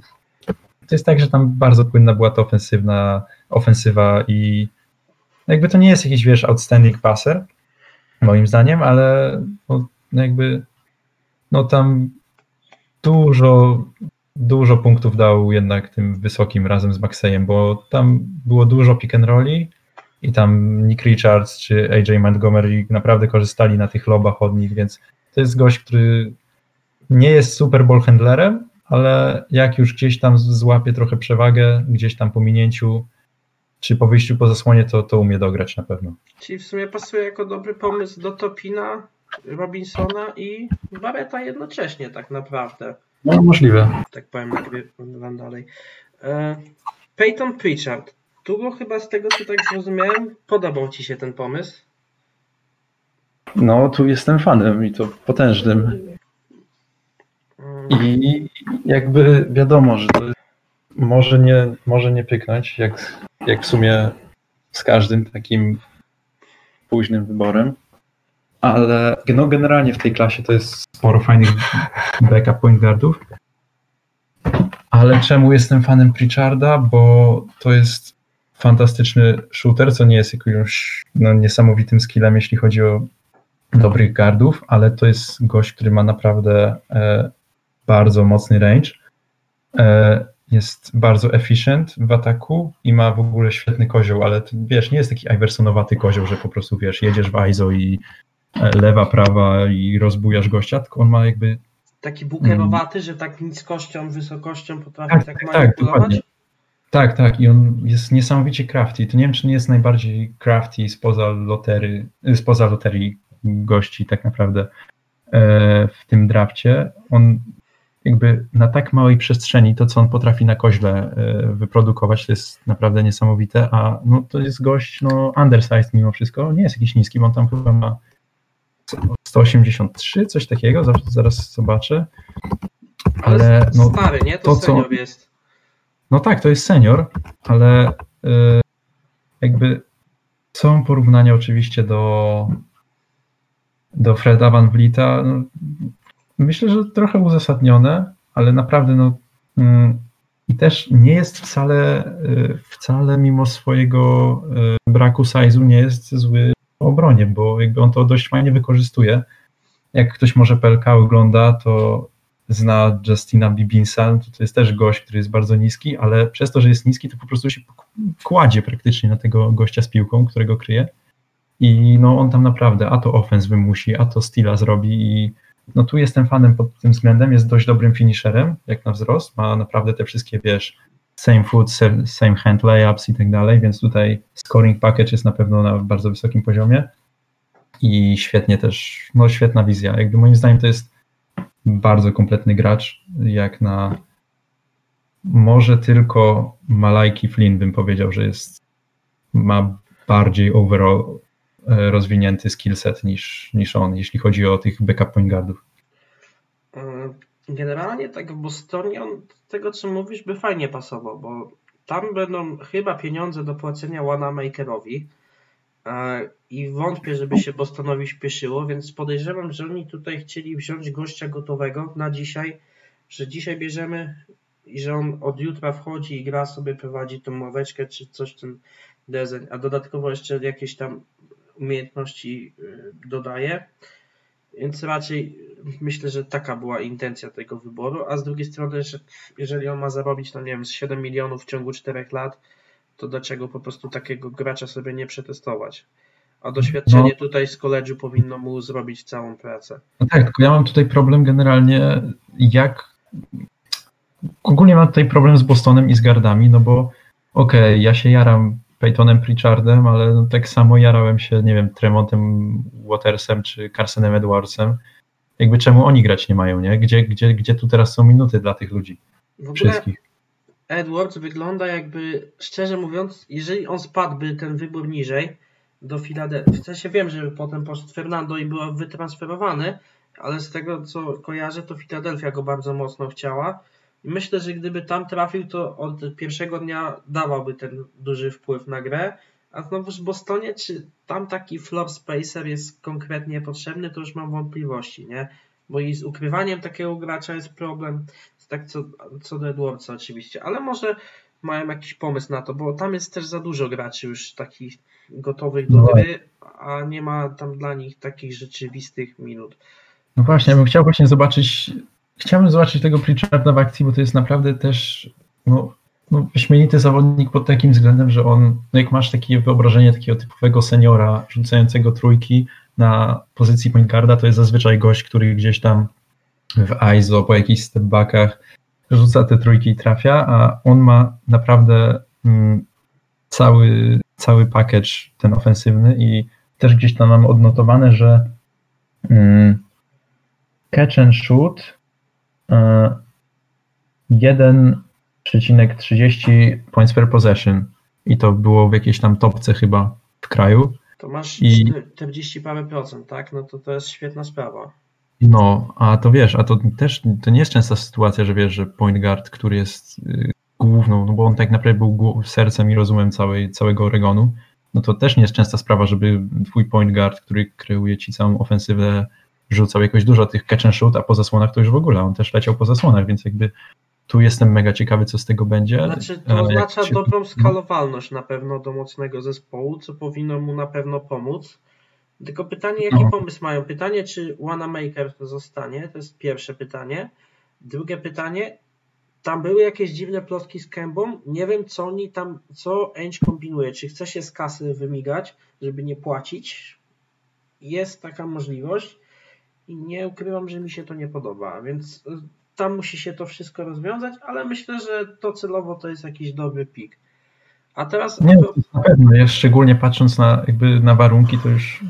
No teoretycznie można się przestraszyć, że wie, że tam niski rozgrywający, że senior i tak dalej, ale moim zdaniem to, co on robi z załuku i mimo wszystko, no bo to też nie jest tak, że on jest jednowymiarowy, on jest właśnie bardzo all-aroundem, ma naprawdę świetny passing i to taki jest zaawansowany i też dość dobrze kończy, potrafi się tam wbić, wbić ciałem w obrońcę, więc tu w ogóle jestem fanem i czekam tylko, żeby minuty dostał i będę śledził. O, chyba się minuty pojawią, bo teraz muszę ci przerwać, ale Mark Stein, że Gordon Hayward odrzuci opcję gracza i uwaga, kto bardzo na niego poluje? Nix. Nie wiem po co, ale pomysł, znaczy pomysł jest dobry, tylko skoro Hayward odrzucił opcję gracza, to oznacza, że musiał dostać jakąś potężną ofertę typu 100 milionów płatne w 4 lata, czy coś mhm. koło takich pieniędzy. Więc to automatycznie oznacza, że y, więcej minut jest na skrzydłach, więc i może ten Naismith czasem złapać minuty, ale też, że wszyscy polecą wyżej, więc ten Pritchard też gdzieś tam się może w tym wszystkim, całym tym tłumu, to tłoku złapać pod jakieś ciekawe minuty. Ale no, jadąc dalej, bo też nie ma co tutaj przedłużać. No. Dinozaur, Azubuike. No. Chyba, bo to tam wygląda mi na takie typowe mięso pod kosz, zajebistą no. zbiórką, jeszcze jakieś do łapania lobów. W zasadzie taki bieda Gobert, tylko większy no tak, ilości o czym myślisz, nie? Też o czym myślisz, to właśnie Gobert. Więc chyba lepiej trafić nie mógł, tak mi się wydaje, jeśli chodzi o, tylko jest problem, jaki widzę. Znowu trafiam na jakiegoś Hardena i nie będzie miał kto go kryć. No ale to my, myślę, że oni sobie muszą e, sami z tym poradzić. No tak, no jako generalnie jako zawodnik, no to bardzo fajny senior. Jakby, tak jak mówię, no, wydaje mi się, że przy tej nowoczesnej koszykówce to jak już jesteś takim oldschoolowym oldschoolowym centrem, to już fajnie być nim tak, na, tak po całości, właśnie, że jesteś naprawdę takim mięsem pod kosz, a nie takim w stylu Isaiah Stewarta, chociaż oczywiście Stewarta też lubię i szanuję.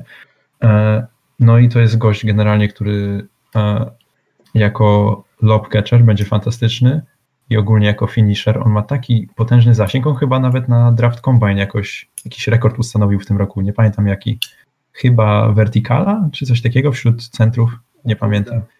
No i a w życiu bym nie pomyślał, nie? Szczególnie tam znając jego grę z wcześniejszych lat, jak go tam gdzieś na Kansas obserwowałem, no to no to też powiem tak, że to też trzeba mieć psychę, żeby on jest takim fearless gościem, bo mm, wiesz, często jest tak, że dostajesz jakieś podanie na, na danka, ale idzie ci jakaś potężna pomoc, a on w ogóle, wiesz, jakby tej pomocy nie było, on zawsze ci tą piłę włoży i to jest właśnie też moim zdaniem taki super skill u niego, że on tak Joe, naprawdę... Joe Ingles no. ma wybitną rękę do rozdawania lobów, no tak. Więc myślę, że tutaj grając drugim unitem, on może chyba tylko na tym skorzystać. Tak mi się Wiesz, wydaje. a tym bardziej, bo, bo tak sobie myślę, że mimo wszystko bycie takim lobcatcherem to nie jest wcale taka łatwa sprawa, bo to jak leci ci pomoc, no to to jest dość niebezpieczna sytuacja, tak nad obrońcą wsadzać, no bo to łatwo się po prostu rozwalić, upadając później, a on jakby po prostu sobie z tego jakby po prostu tego nie obchodziło i on po prostu, nieważne ilu tam jest obrońców w paint, a wiesz, a tam w tym Big 12 to jest mega atletyczna konferencja, tam masz właśnie takich samych zwierzaków pod koszami, którzy zawsze ci tam wyskoczą z naprzeciwka, on i tak, wiesz, nie boi się i leci po całości, więc moim zdaniem to jest to, jest to na czym Utah powinno skorzystać. Wracając jeszcze do Bostonu, nie ma oferty kwalifikacyjnej dla Makera, więc pewnie minuty się pojawią dla naszego białego koleżki, ale przechodząc dalej. Minnesota Timberwolves i Jaden Mc... Jaden? Jaden McDaniels. Jaden McDaniels, tak. Jest jeszcze jego brat Jalen, taki patyczkowaty, mhm. mały forward w Charlotte. Charlotte, tak. A tutaj on też taki, że z jakimiś tam ciągotkami do grania jakichś dziwnych point, taki tyczkowaty też, czy raczej czego innego tu się należy spodziewać? Wiesz co, to jest w ogóle chyba największy niewypał tego sezonu w NCAA, tak mi się wydaje, bo on był e, razem z, z Isaiah Stewartem w Waszyngtonie to było chyba top 3 w recruiting class z tego roku, więc tam wiesz, był hype dość spory, no bo wystarczy spojrzeć na gościa, no to taki, no tak ciałem wygląda na takiego KD trochę, no nie? Ale no jednak decision making tak leży u niego, rzut też jakby no trafia tam od biedy na jakimś słabym procencie, ale no, rzut wygląda słabo, ale jakby decision making to jest główna rzecz u niego, bo koleś jest długi, ma na pewno warunki i ma takie przebłyski, że wiesz, dwie akcje w meczu, że naprawdę myślisz o, wiesz, KD dla biednych, nie? Albo młody KD, że takie klasyczne dla KD'ego jakieś e, jakieś hezi, jakiś crossover, daleka dwójka z obrońcą i to wszystko ładnie wygląda, no bo tak zablokować tego ciężko. Gość raczej nie będzie, wątpię, żeby grał jako jakaś czwórka, bo on raczej właśnie z obwodu gdzieś tam atakuje, ale passingu to tam żadnego nie ma, court vision też, e, minięcia czy gry na kontakcie, no tam jakby jedyny jego potencjał to jest tak naprawdę mm, jakby może nie, jakby argument za wyborem to jest jakiś jego sufit, który gdzieś tam widzą w Minnesocie, aczkolwiek myślę, że to jest jeden z trudniejszych tasków, jaki można wziąć w tym, wziąć w tym drafcie, bo naprawdę koleś jest tak surowy, może pracował w czasie, znaczy no na pewno pracował w czasie kwarantanny, gdzieś tam trochę masy musi dołożyć, ale no po prostu jakby nie ogarniał, no jakby wiesz, jakbyś pomyślał, rozumiem, rozumiem. No, jakbyś oglądał jego mecze, to byś nie pomyślał w ogóle, że to był gość, który przychodził jako top 3 high school players. Hmm. On tak by pasował po tym całym profilu zwłaszcza, że widziałem jego brata troszeczkę w lidze, e, że tu jeszcze on jest dobrym help defenderem. W sensie dlatego go widziałem na czwórce, w sensie pod jakiś pomysł, że może on się rozwinie, wiesz, w sensie bo size ma, a przy tym kacie to trzeba jednak troszeczkę biegać i że może oni w tą stronę chcą kombinować. Znaczy nie, no tak, jest, bardzo, jest długi, jest skoczny, tylko no też jest problem, że on grał w tej strefie w, w Washington Huskies, więc y, tam też nie przetestowano go do końca, a też widziałem, że ludzie jednak gdzieś tam próbowali wyciągać jakieś wnioski, nawet patrząc po tej strefie, to też tam jakiś, jakiegoś szału nie było w tej obronie strefowej u McDanielsa, więc tam myślę, że no, jak mu powiedzą, że jego rola, jeśli on się pogodzi z tą rolą, że jego rola to jest właśnie być jakimś takim hustle gościem, który ma, wiesz, sprzedać jakąś czapę z pomocy, który ma wybić jakąś piłkę przez te swoje długie łapy, no to mogą mieć jakiś z niego pożytek, ale no to bym się po tym, co on koszykarsko pokazał w tym sezonie, tym się w ogóle nie nastawiał na cokolwiek. To czas pominąć Minnesota, myślę przejść do prospektu, którym ty się jarałeś i widzę, że jest dosyć pozytywnie oceniany, czyli Malaika Flynn mhm. w Toronto.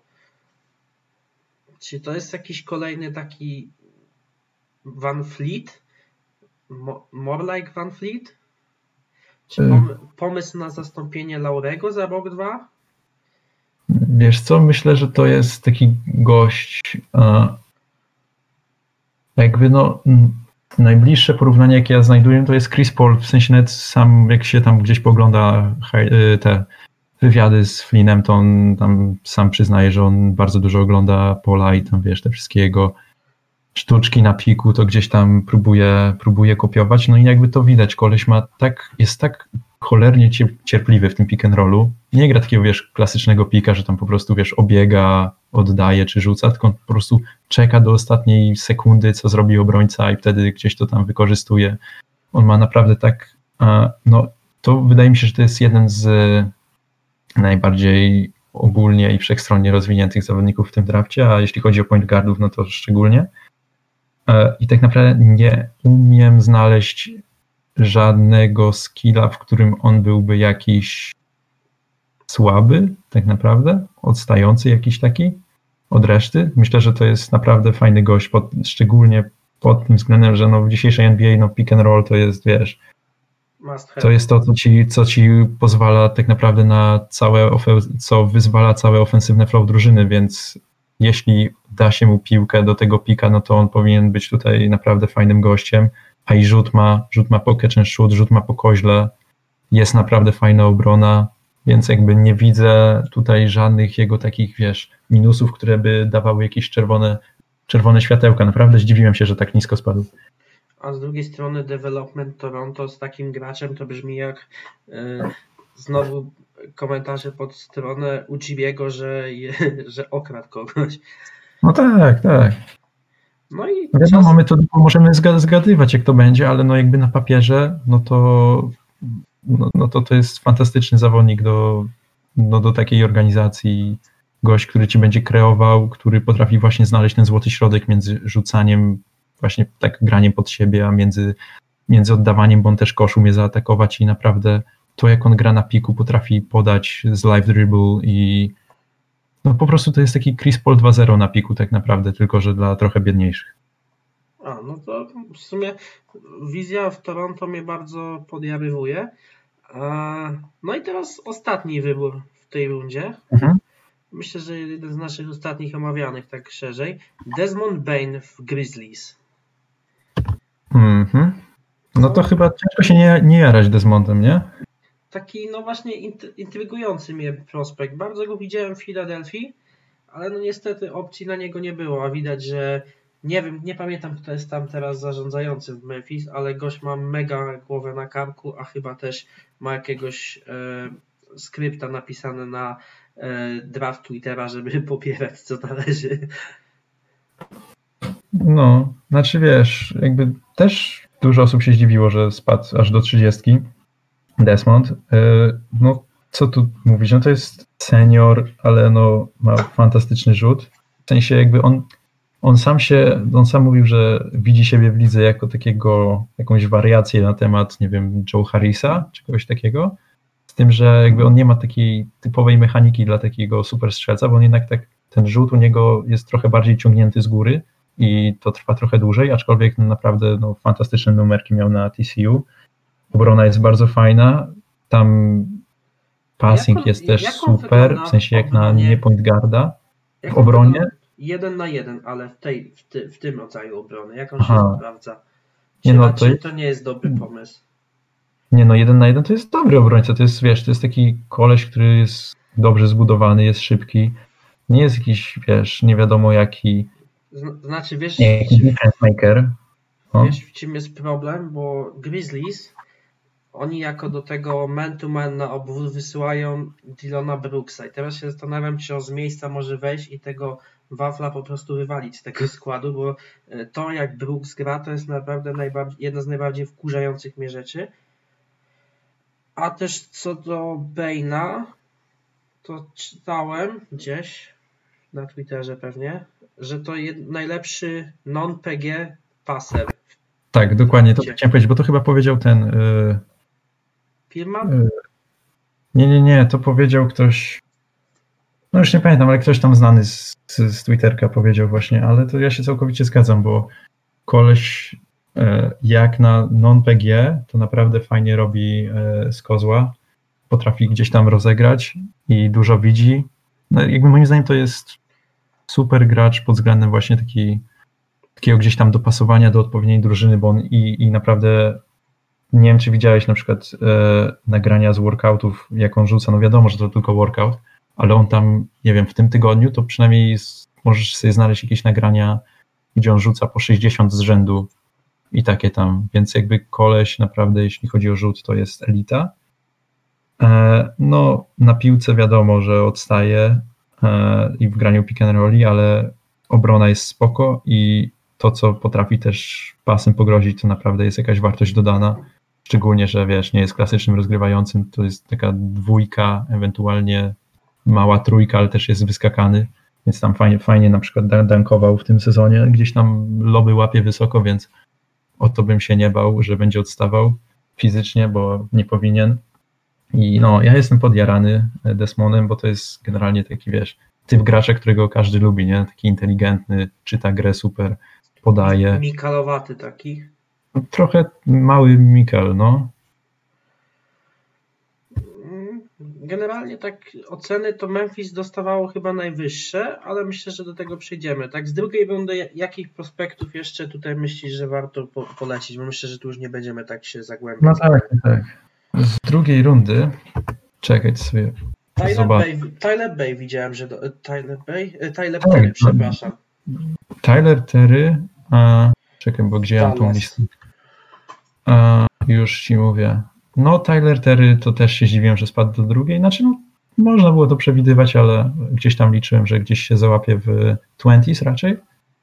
E, No, fajny gość z potencjałem, na pewno wystrzelił też late bloomer na Stanford, taki kerowaty, tylko że bez kozła.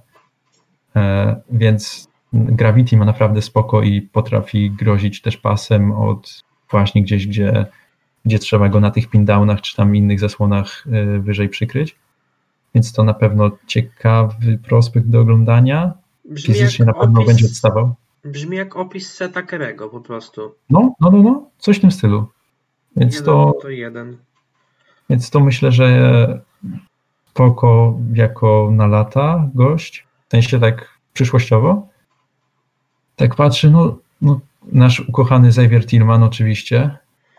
E, Tu może wa- warto też wyjaśnić, bo jak ktoś już dotrwa do tego momentu, to jest No. taki gość, który nie dawał absolutnie za dużo w boxkorze, że raczej ten boxkor był tak, jak ktoś go chce do fantazy, to nie jest pomysł, ale jednocześnie w tym samym momencie jest to gość, który daje tyle przydatnych umiejętności w jednej osobie, e, że można go naprawdę dobrze zeskalować w dobrej defensywie i ofensywie też. W sensie footwork robi robotę i siła. No, to był, tak jak mówię, to był chyba jedyny zawodnik w e, sezonie dwa lata temu, który nie dał Zionowi zdominować deski. I naprawdę polecam obejrzeć mecz sobie El- Elite Eight Duke, Michigan State. Bardzo fajne case study. No, generalnie bardzo silny gość, mega inteligentny. W ogóle ciekawy przypadek, bo gość jest tym.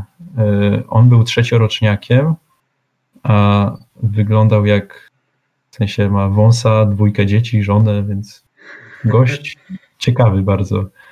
Więc osobowość ciekawa, gra ciekawa, mega inteligentny facet, więc ja, ja, jestem fanem i trzymam kciuki. No wiadomo, że ze scoringiem będzie tu ciężko, ale widziałem nagranie z kombajnu, to no, rzuca lepiej, więc też, e, też jakiś tam potencjał na oddawanie rzutów, szczególnie stopu jest, bo on miał takie momenty właśnie na Michigan State, że e, gdzieś tam nawet po straconym koszu właśnie, czy po jakimś przechwycie Winston wyprowadzał kontrę, gdzieś tam robił kozioł wstecz i oddawał na top, gdzie Tillman był niekryty i tam Tillman nie bał się raczej rzucać, więc tutaj mam nadzieję, że też coś tam pokaże. A w, w Carey Junior e, w Charlotte. Wiesz co, to jest w ogóle zaskoczony jestem, że tak wysoko poszedł. Bo jakby ja byłem jego fanem na Duke, nie ukrywam, bo to był koleś, który miał impact Ziona. W sensie tutaj można mnie źle zrozumieć, bo to są absolutnie dwa różne typy zawodników, e, ale chodzi o to, że jak Karej był na boisku, to po prostu nie miał kogo, kto go kryć i żadna, żadna defensywna taktyka w ogóle tutaj nie dawała rady przy nim. Pamiętam na przykład mecz Duke Michigan State z tego sezonu w East Lansing, no to tam chyba Karej miał najlepszy mecz w sezonie, 36 punktów, coś takiego bodajże i tam oni, Tom Izo tam w ogóle kombinował, tu jakieś podwojenia, tu jakieś zmiany krycia, tu no, robił co mógł chłop, a i tak Karej po prostu wszystkich przepychał i tam wiesz, kończył, bo on ma, to jest taki wiesz, typowy oldschoolowiec, który gdzieś tam gra w post, przepycha wszystkich, trochę misiowaty, ale ma naprawdę fajny touch gdzieś tam, czy odechę umie, czy na czysto ma naprawdę fajny ten nadgarstek ułożony. Jeśli chodzi o te hookshoty. On wygląda jak dobry pairing do tego, do Washingtona jednocześnie. Że, Czekaj, bo coś cię nie usłyszałem. Że on wygląda jak dobry y, kolega do sparowania go z Washingtonem. Możliwe, możliwe. Bo PJ tu dobrze rozciąga grę i też straszy pasem, a taki misiek pod kosz na pewno będzie to innowacja w stosunku do tego, co było z Bismarckiem, który kompletnie nic nie ma pojęcia w ataku, co się dzieje. Nie, właśnie technicznie to jest bardzo fajny zawodnik, wiesz, to nie jest takie mięso, wiesz, jak Azebuki. To jest właśnie naprawdę fajnie technicznie wyszkolony zawodnik, gdzieś tam nawet rzutem potrafi postraszyć. W sensie to nie jest gość, przynajmniej nie był na pierwszym roku w Duke, który, wiesz, jak miał wolną pozycję, to zawsze rzucał ale były też takie sytuacje, e, gdzie po prostu gdzieś tam po pick and popie e, potrafił sobie stopu trójeczkę rzucić na luzie i to wszystko płynnie wyglądało, więc e, jestem bardzo ciekawy, bo to jest taki trochę większy za Randolph, coś w tym stylu. O, w sumie ciekawy opis. Więc y, trochę myślę, że wszyscy lubią Zaka Randolpha i chętnie by się trochę popatrzyło na kogoś podobnego i jestem ciekawy, jak to, jak to pyknie tak z niższych prospektów to jeszcze Tyler Bay. No, że trafił do, wiesz co, ja jakimś mega fanem nie jestem, ale że jak usłyszałem, że do Dallas trafił, no to bardzo fajnie. Więc no w sumie TNT w Dallas, tak jak mówiliśmy wcześniej, to w zasadzie się... Wit Krejci w Oklahomie. I Oklahoma z tego co kojarzę go chyba przyjęła do siebie od razu, więc... Yy czego tu się spodziewać, bo to myślę, że może być jakaś niespodzianka tego draftu, że on nie dość, że tu poszedł, to jeszcze, mhm. że Oklahoma go od razu wzięła. Yy, no to w sensie, jakby tak, miałem przecieki, że on pójdzie, mimo że kompletnie nie widziałem żadnego moka gdziekolwiek, gdzie on był, był w ogóle w 60. Jakby wiedziałem, że pójdzie w drugiej rundzie, ale gdzieś tam raczej myślano o samej końcówce. Więc jak zobaczyłem, że z 37 Wizards go wzięli, to naprawdę mega się zdziwiłem.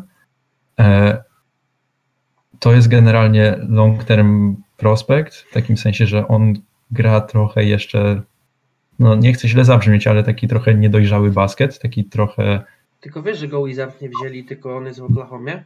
Nie no, ja wiem, tylko y, jakby wzięli a. go Wizards, a później a. go wytradowali. A, no to no. tak, no. No i się dziwiłem, że tak wcześnie, ale mm, y, to jest gość po zerwanym ACL-u w tym sezonie, więc e, to trzeba się spodziewać roku przerwy, więc w przyszłym sezonie go raczej nie, nie zobaczymy na parkiecie. E, no i czy jest upside? Jest na pewno, bo to jest 20-latek z Czech, który gra w Saragoście, więc to też i gra dobre minuty tam w Saragoście, a to też nie jest, wiesz, częsta rzecz dla 20-latka białego. No i on jak na białego zawodnika gra dość fajnie na koźle. On jest takim wysokim gardem. On ma chyba 6-8. No I- dokładnie.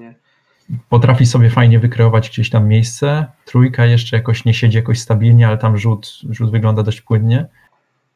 E, No i to jest też taki trochę prospekt właśnie owiany tajemnicą właśnie z powodu głównie tego zerwania ACL-a i tego, że on jeszcze nie zdążył pograć na tym najwyższym poziomie i jego główne highlighty to są albo z reprezentacji młodzieżowych, albo z, z kadry Czech w Elimkach do, do Mistrzostw Świata, gdzie oni tam, wiesz, grali, no te Elimki to były takie, wiesz, trochę pic na wodę, bo tam te, no w sensie w trakcie sezonu te okienka, no to wiadomo, że tam najmocniejsi zawodnicy nie przyjeżdżali, więc on tam mógł trochę lepiej się wykazać na tle tych gorszych zawodników z Europy.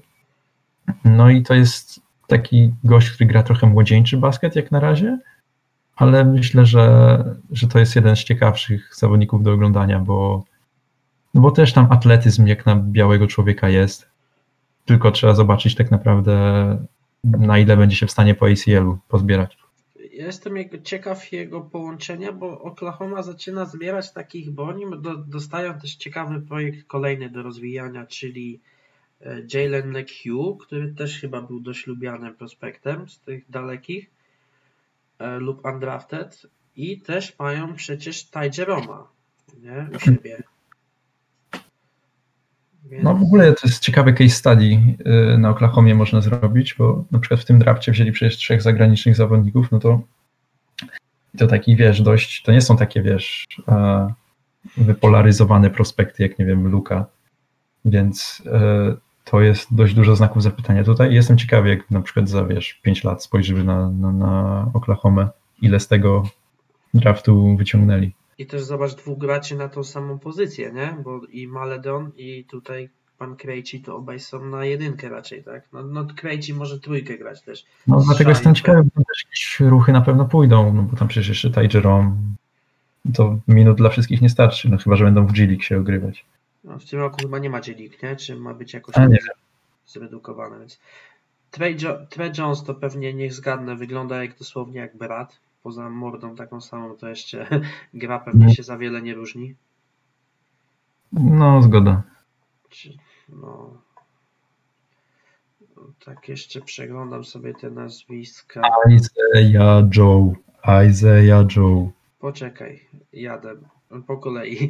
Jam Mada w Boston, to pewnie jakiś staż, co?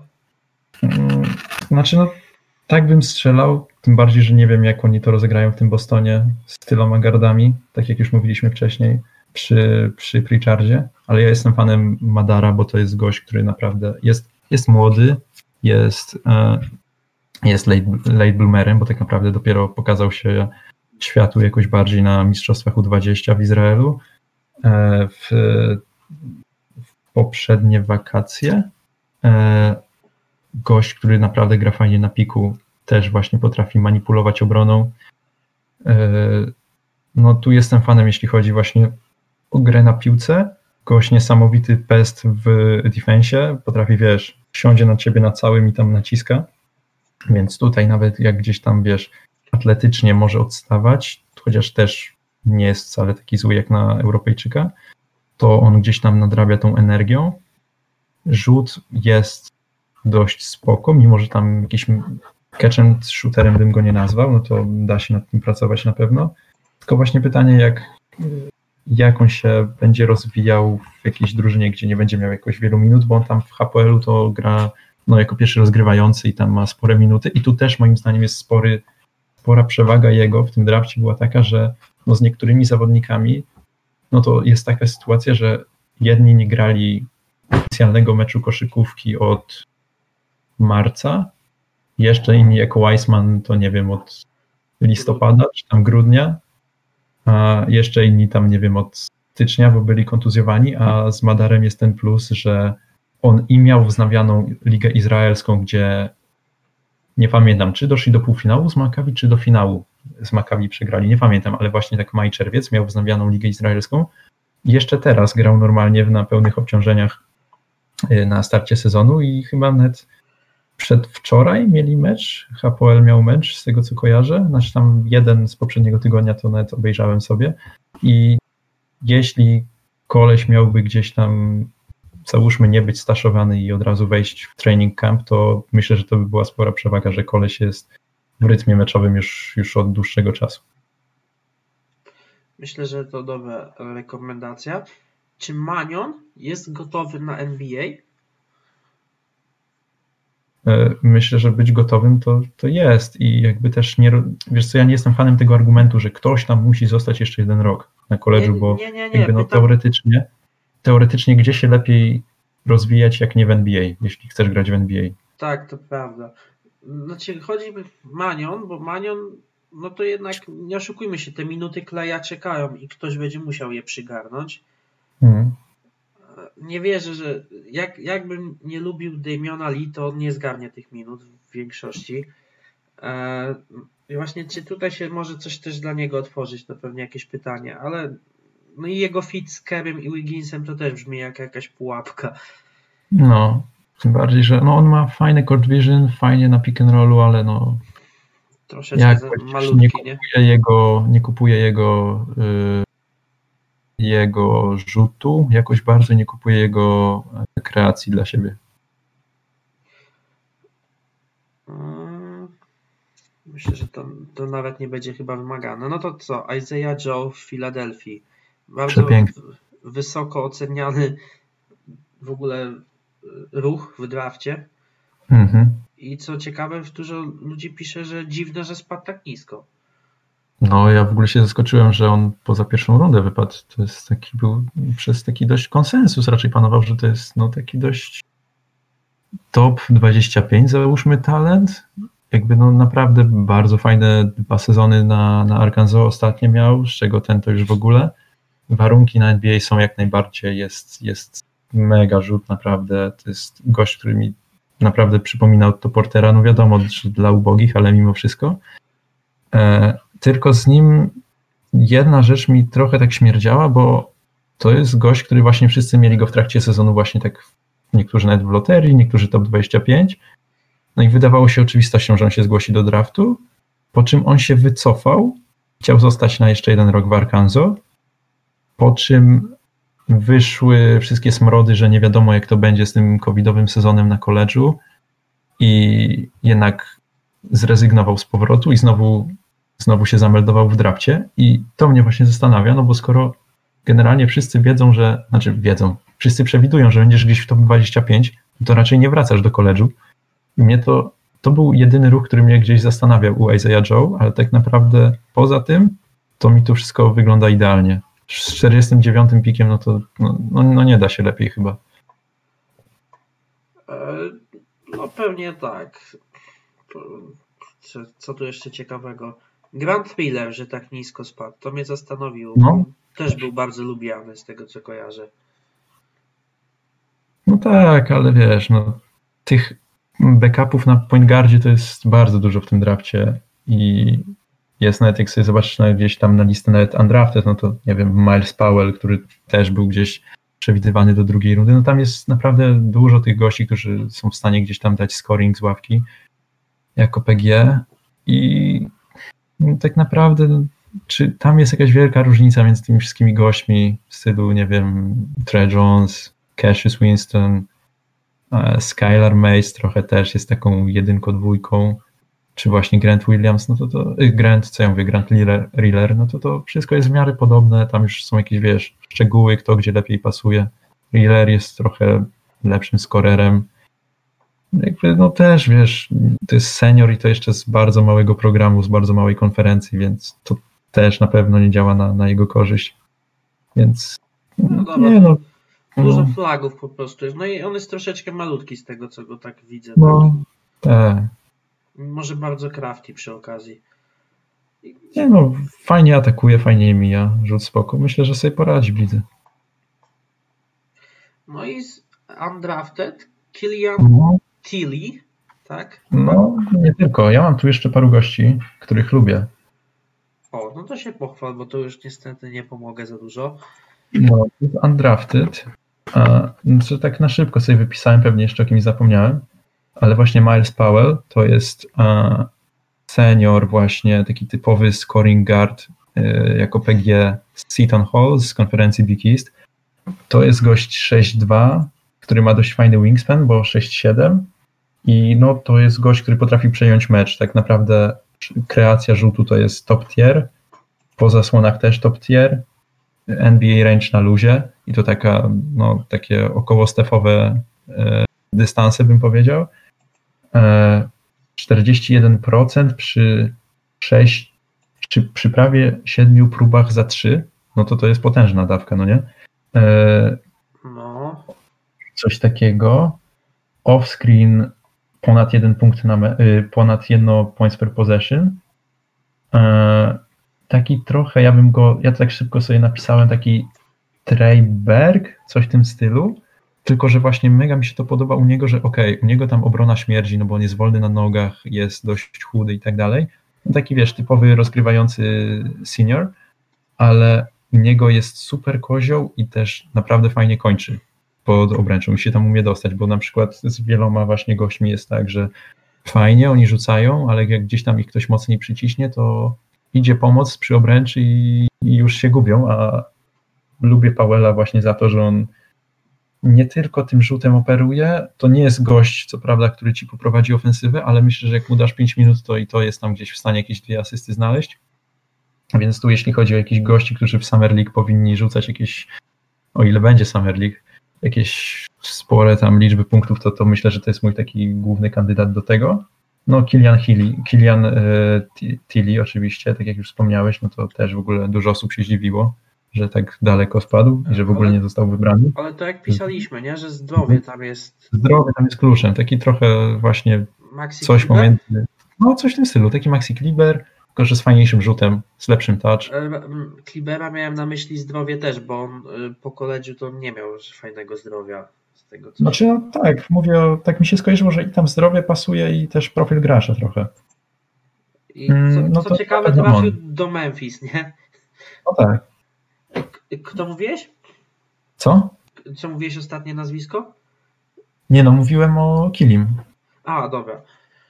No to To mam jeszcze tam paru. Yy, na przykład też do Memphis trafił Sin McDermott. Pewnie już widziałeś na Twitterze, było chyba jeszcze wczoraj. To to jest taki all-around player z Butler, z fajnej szkoły, fajny system.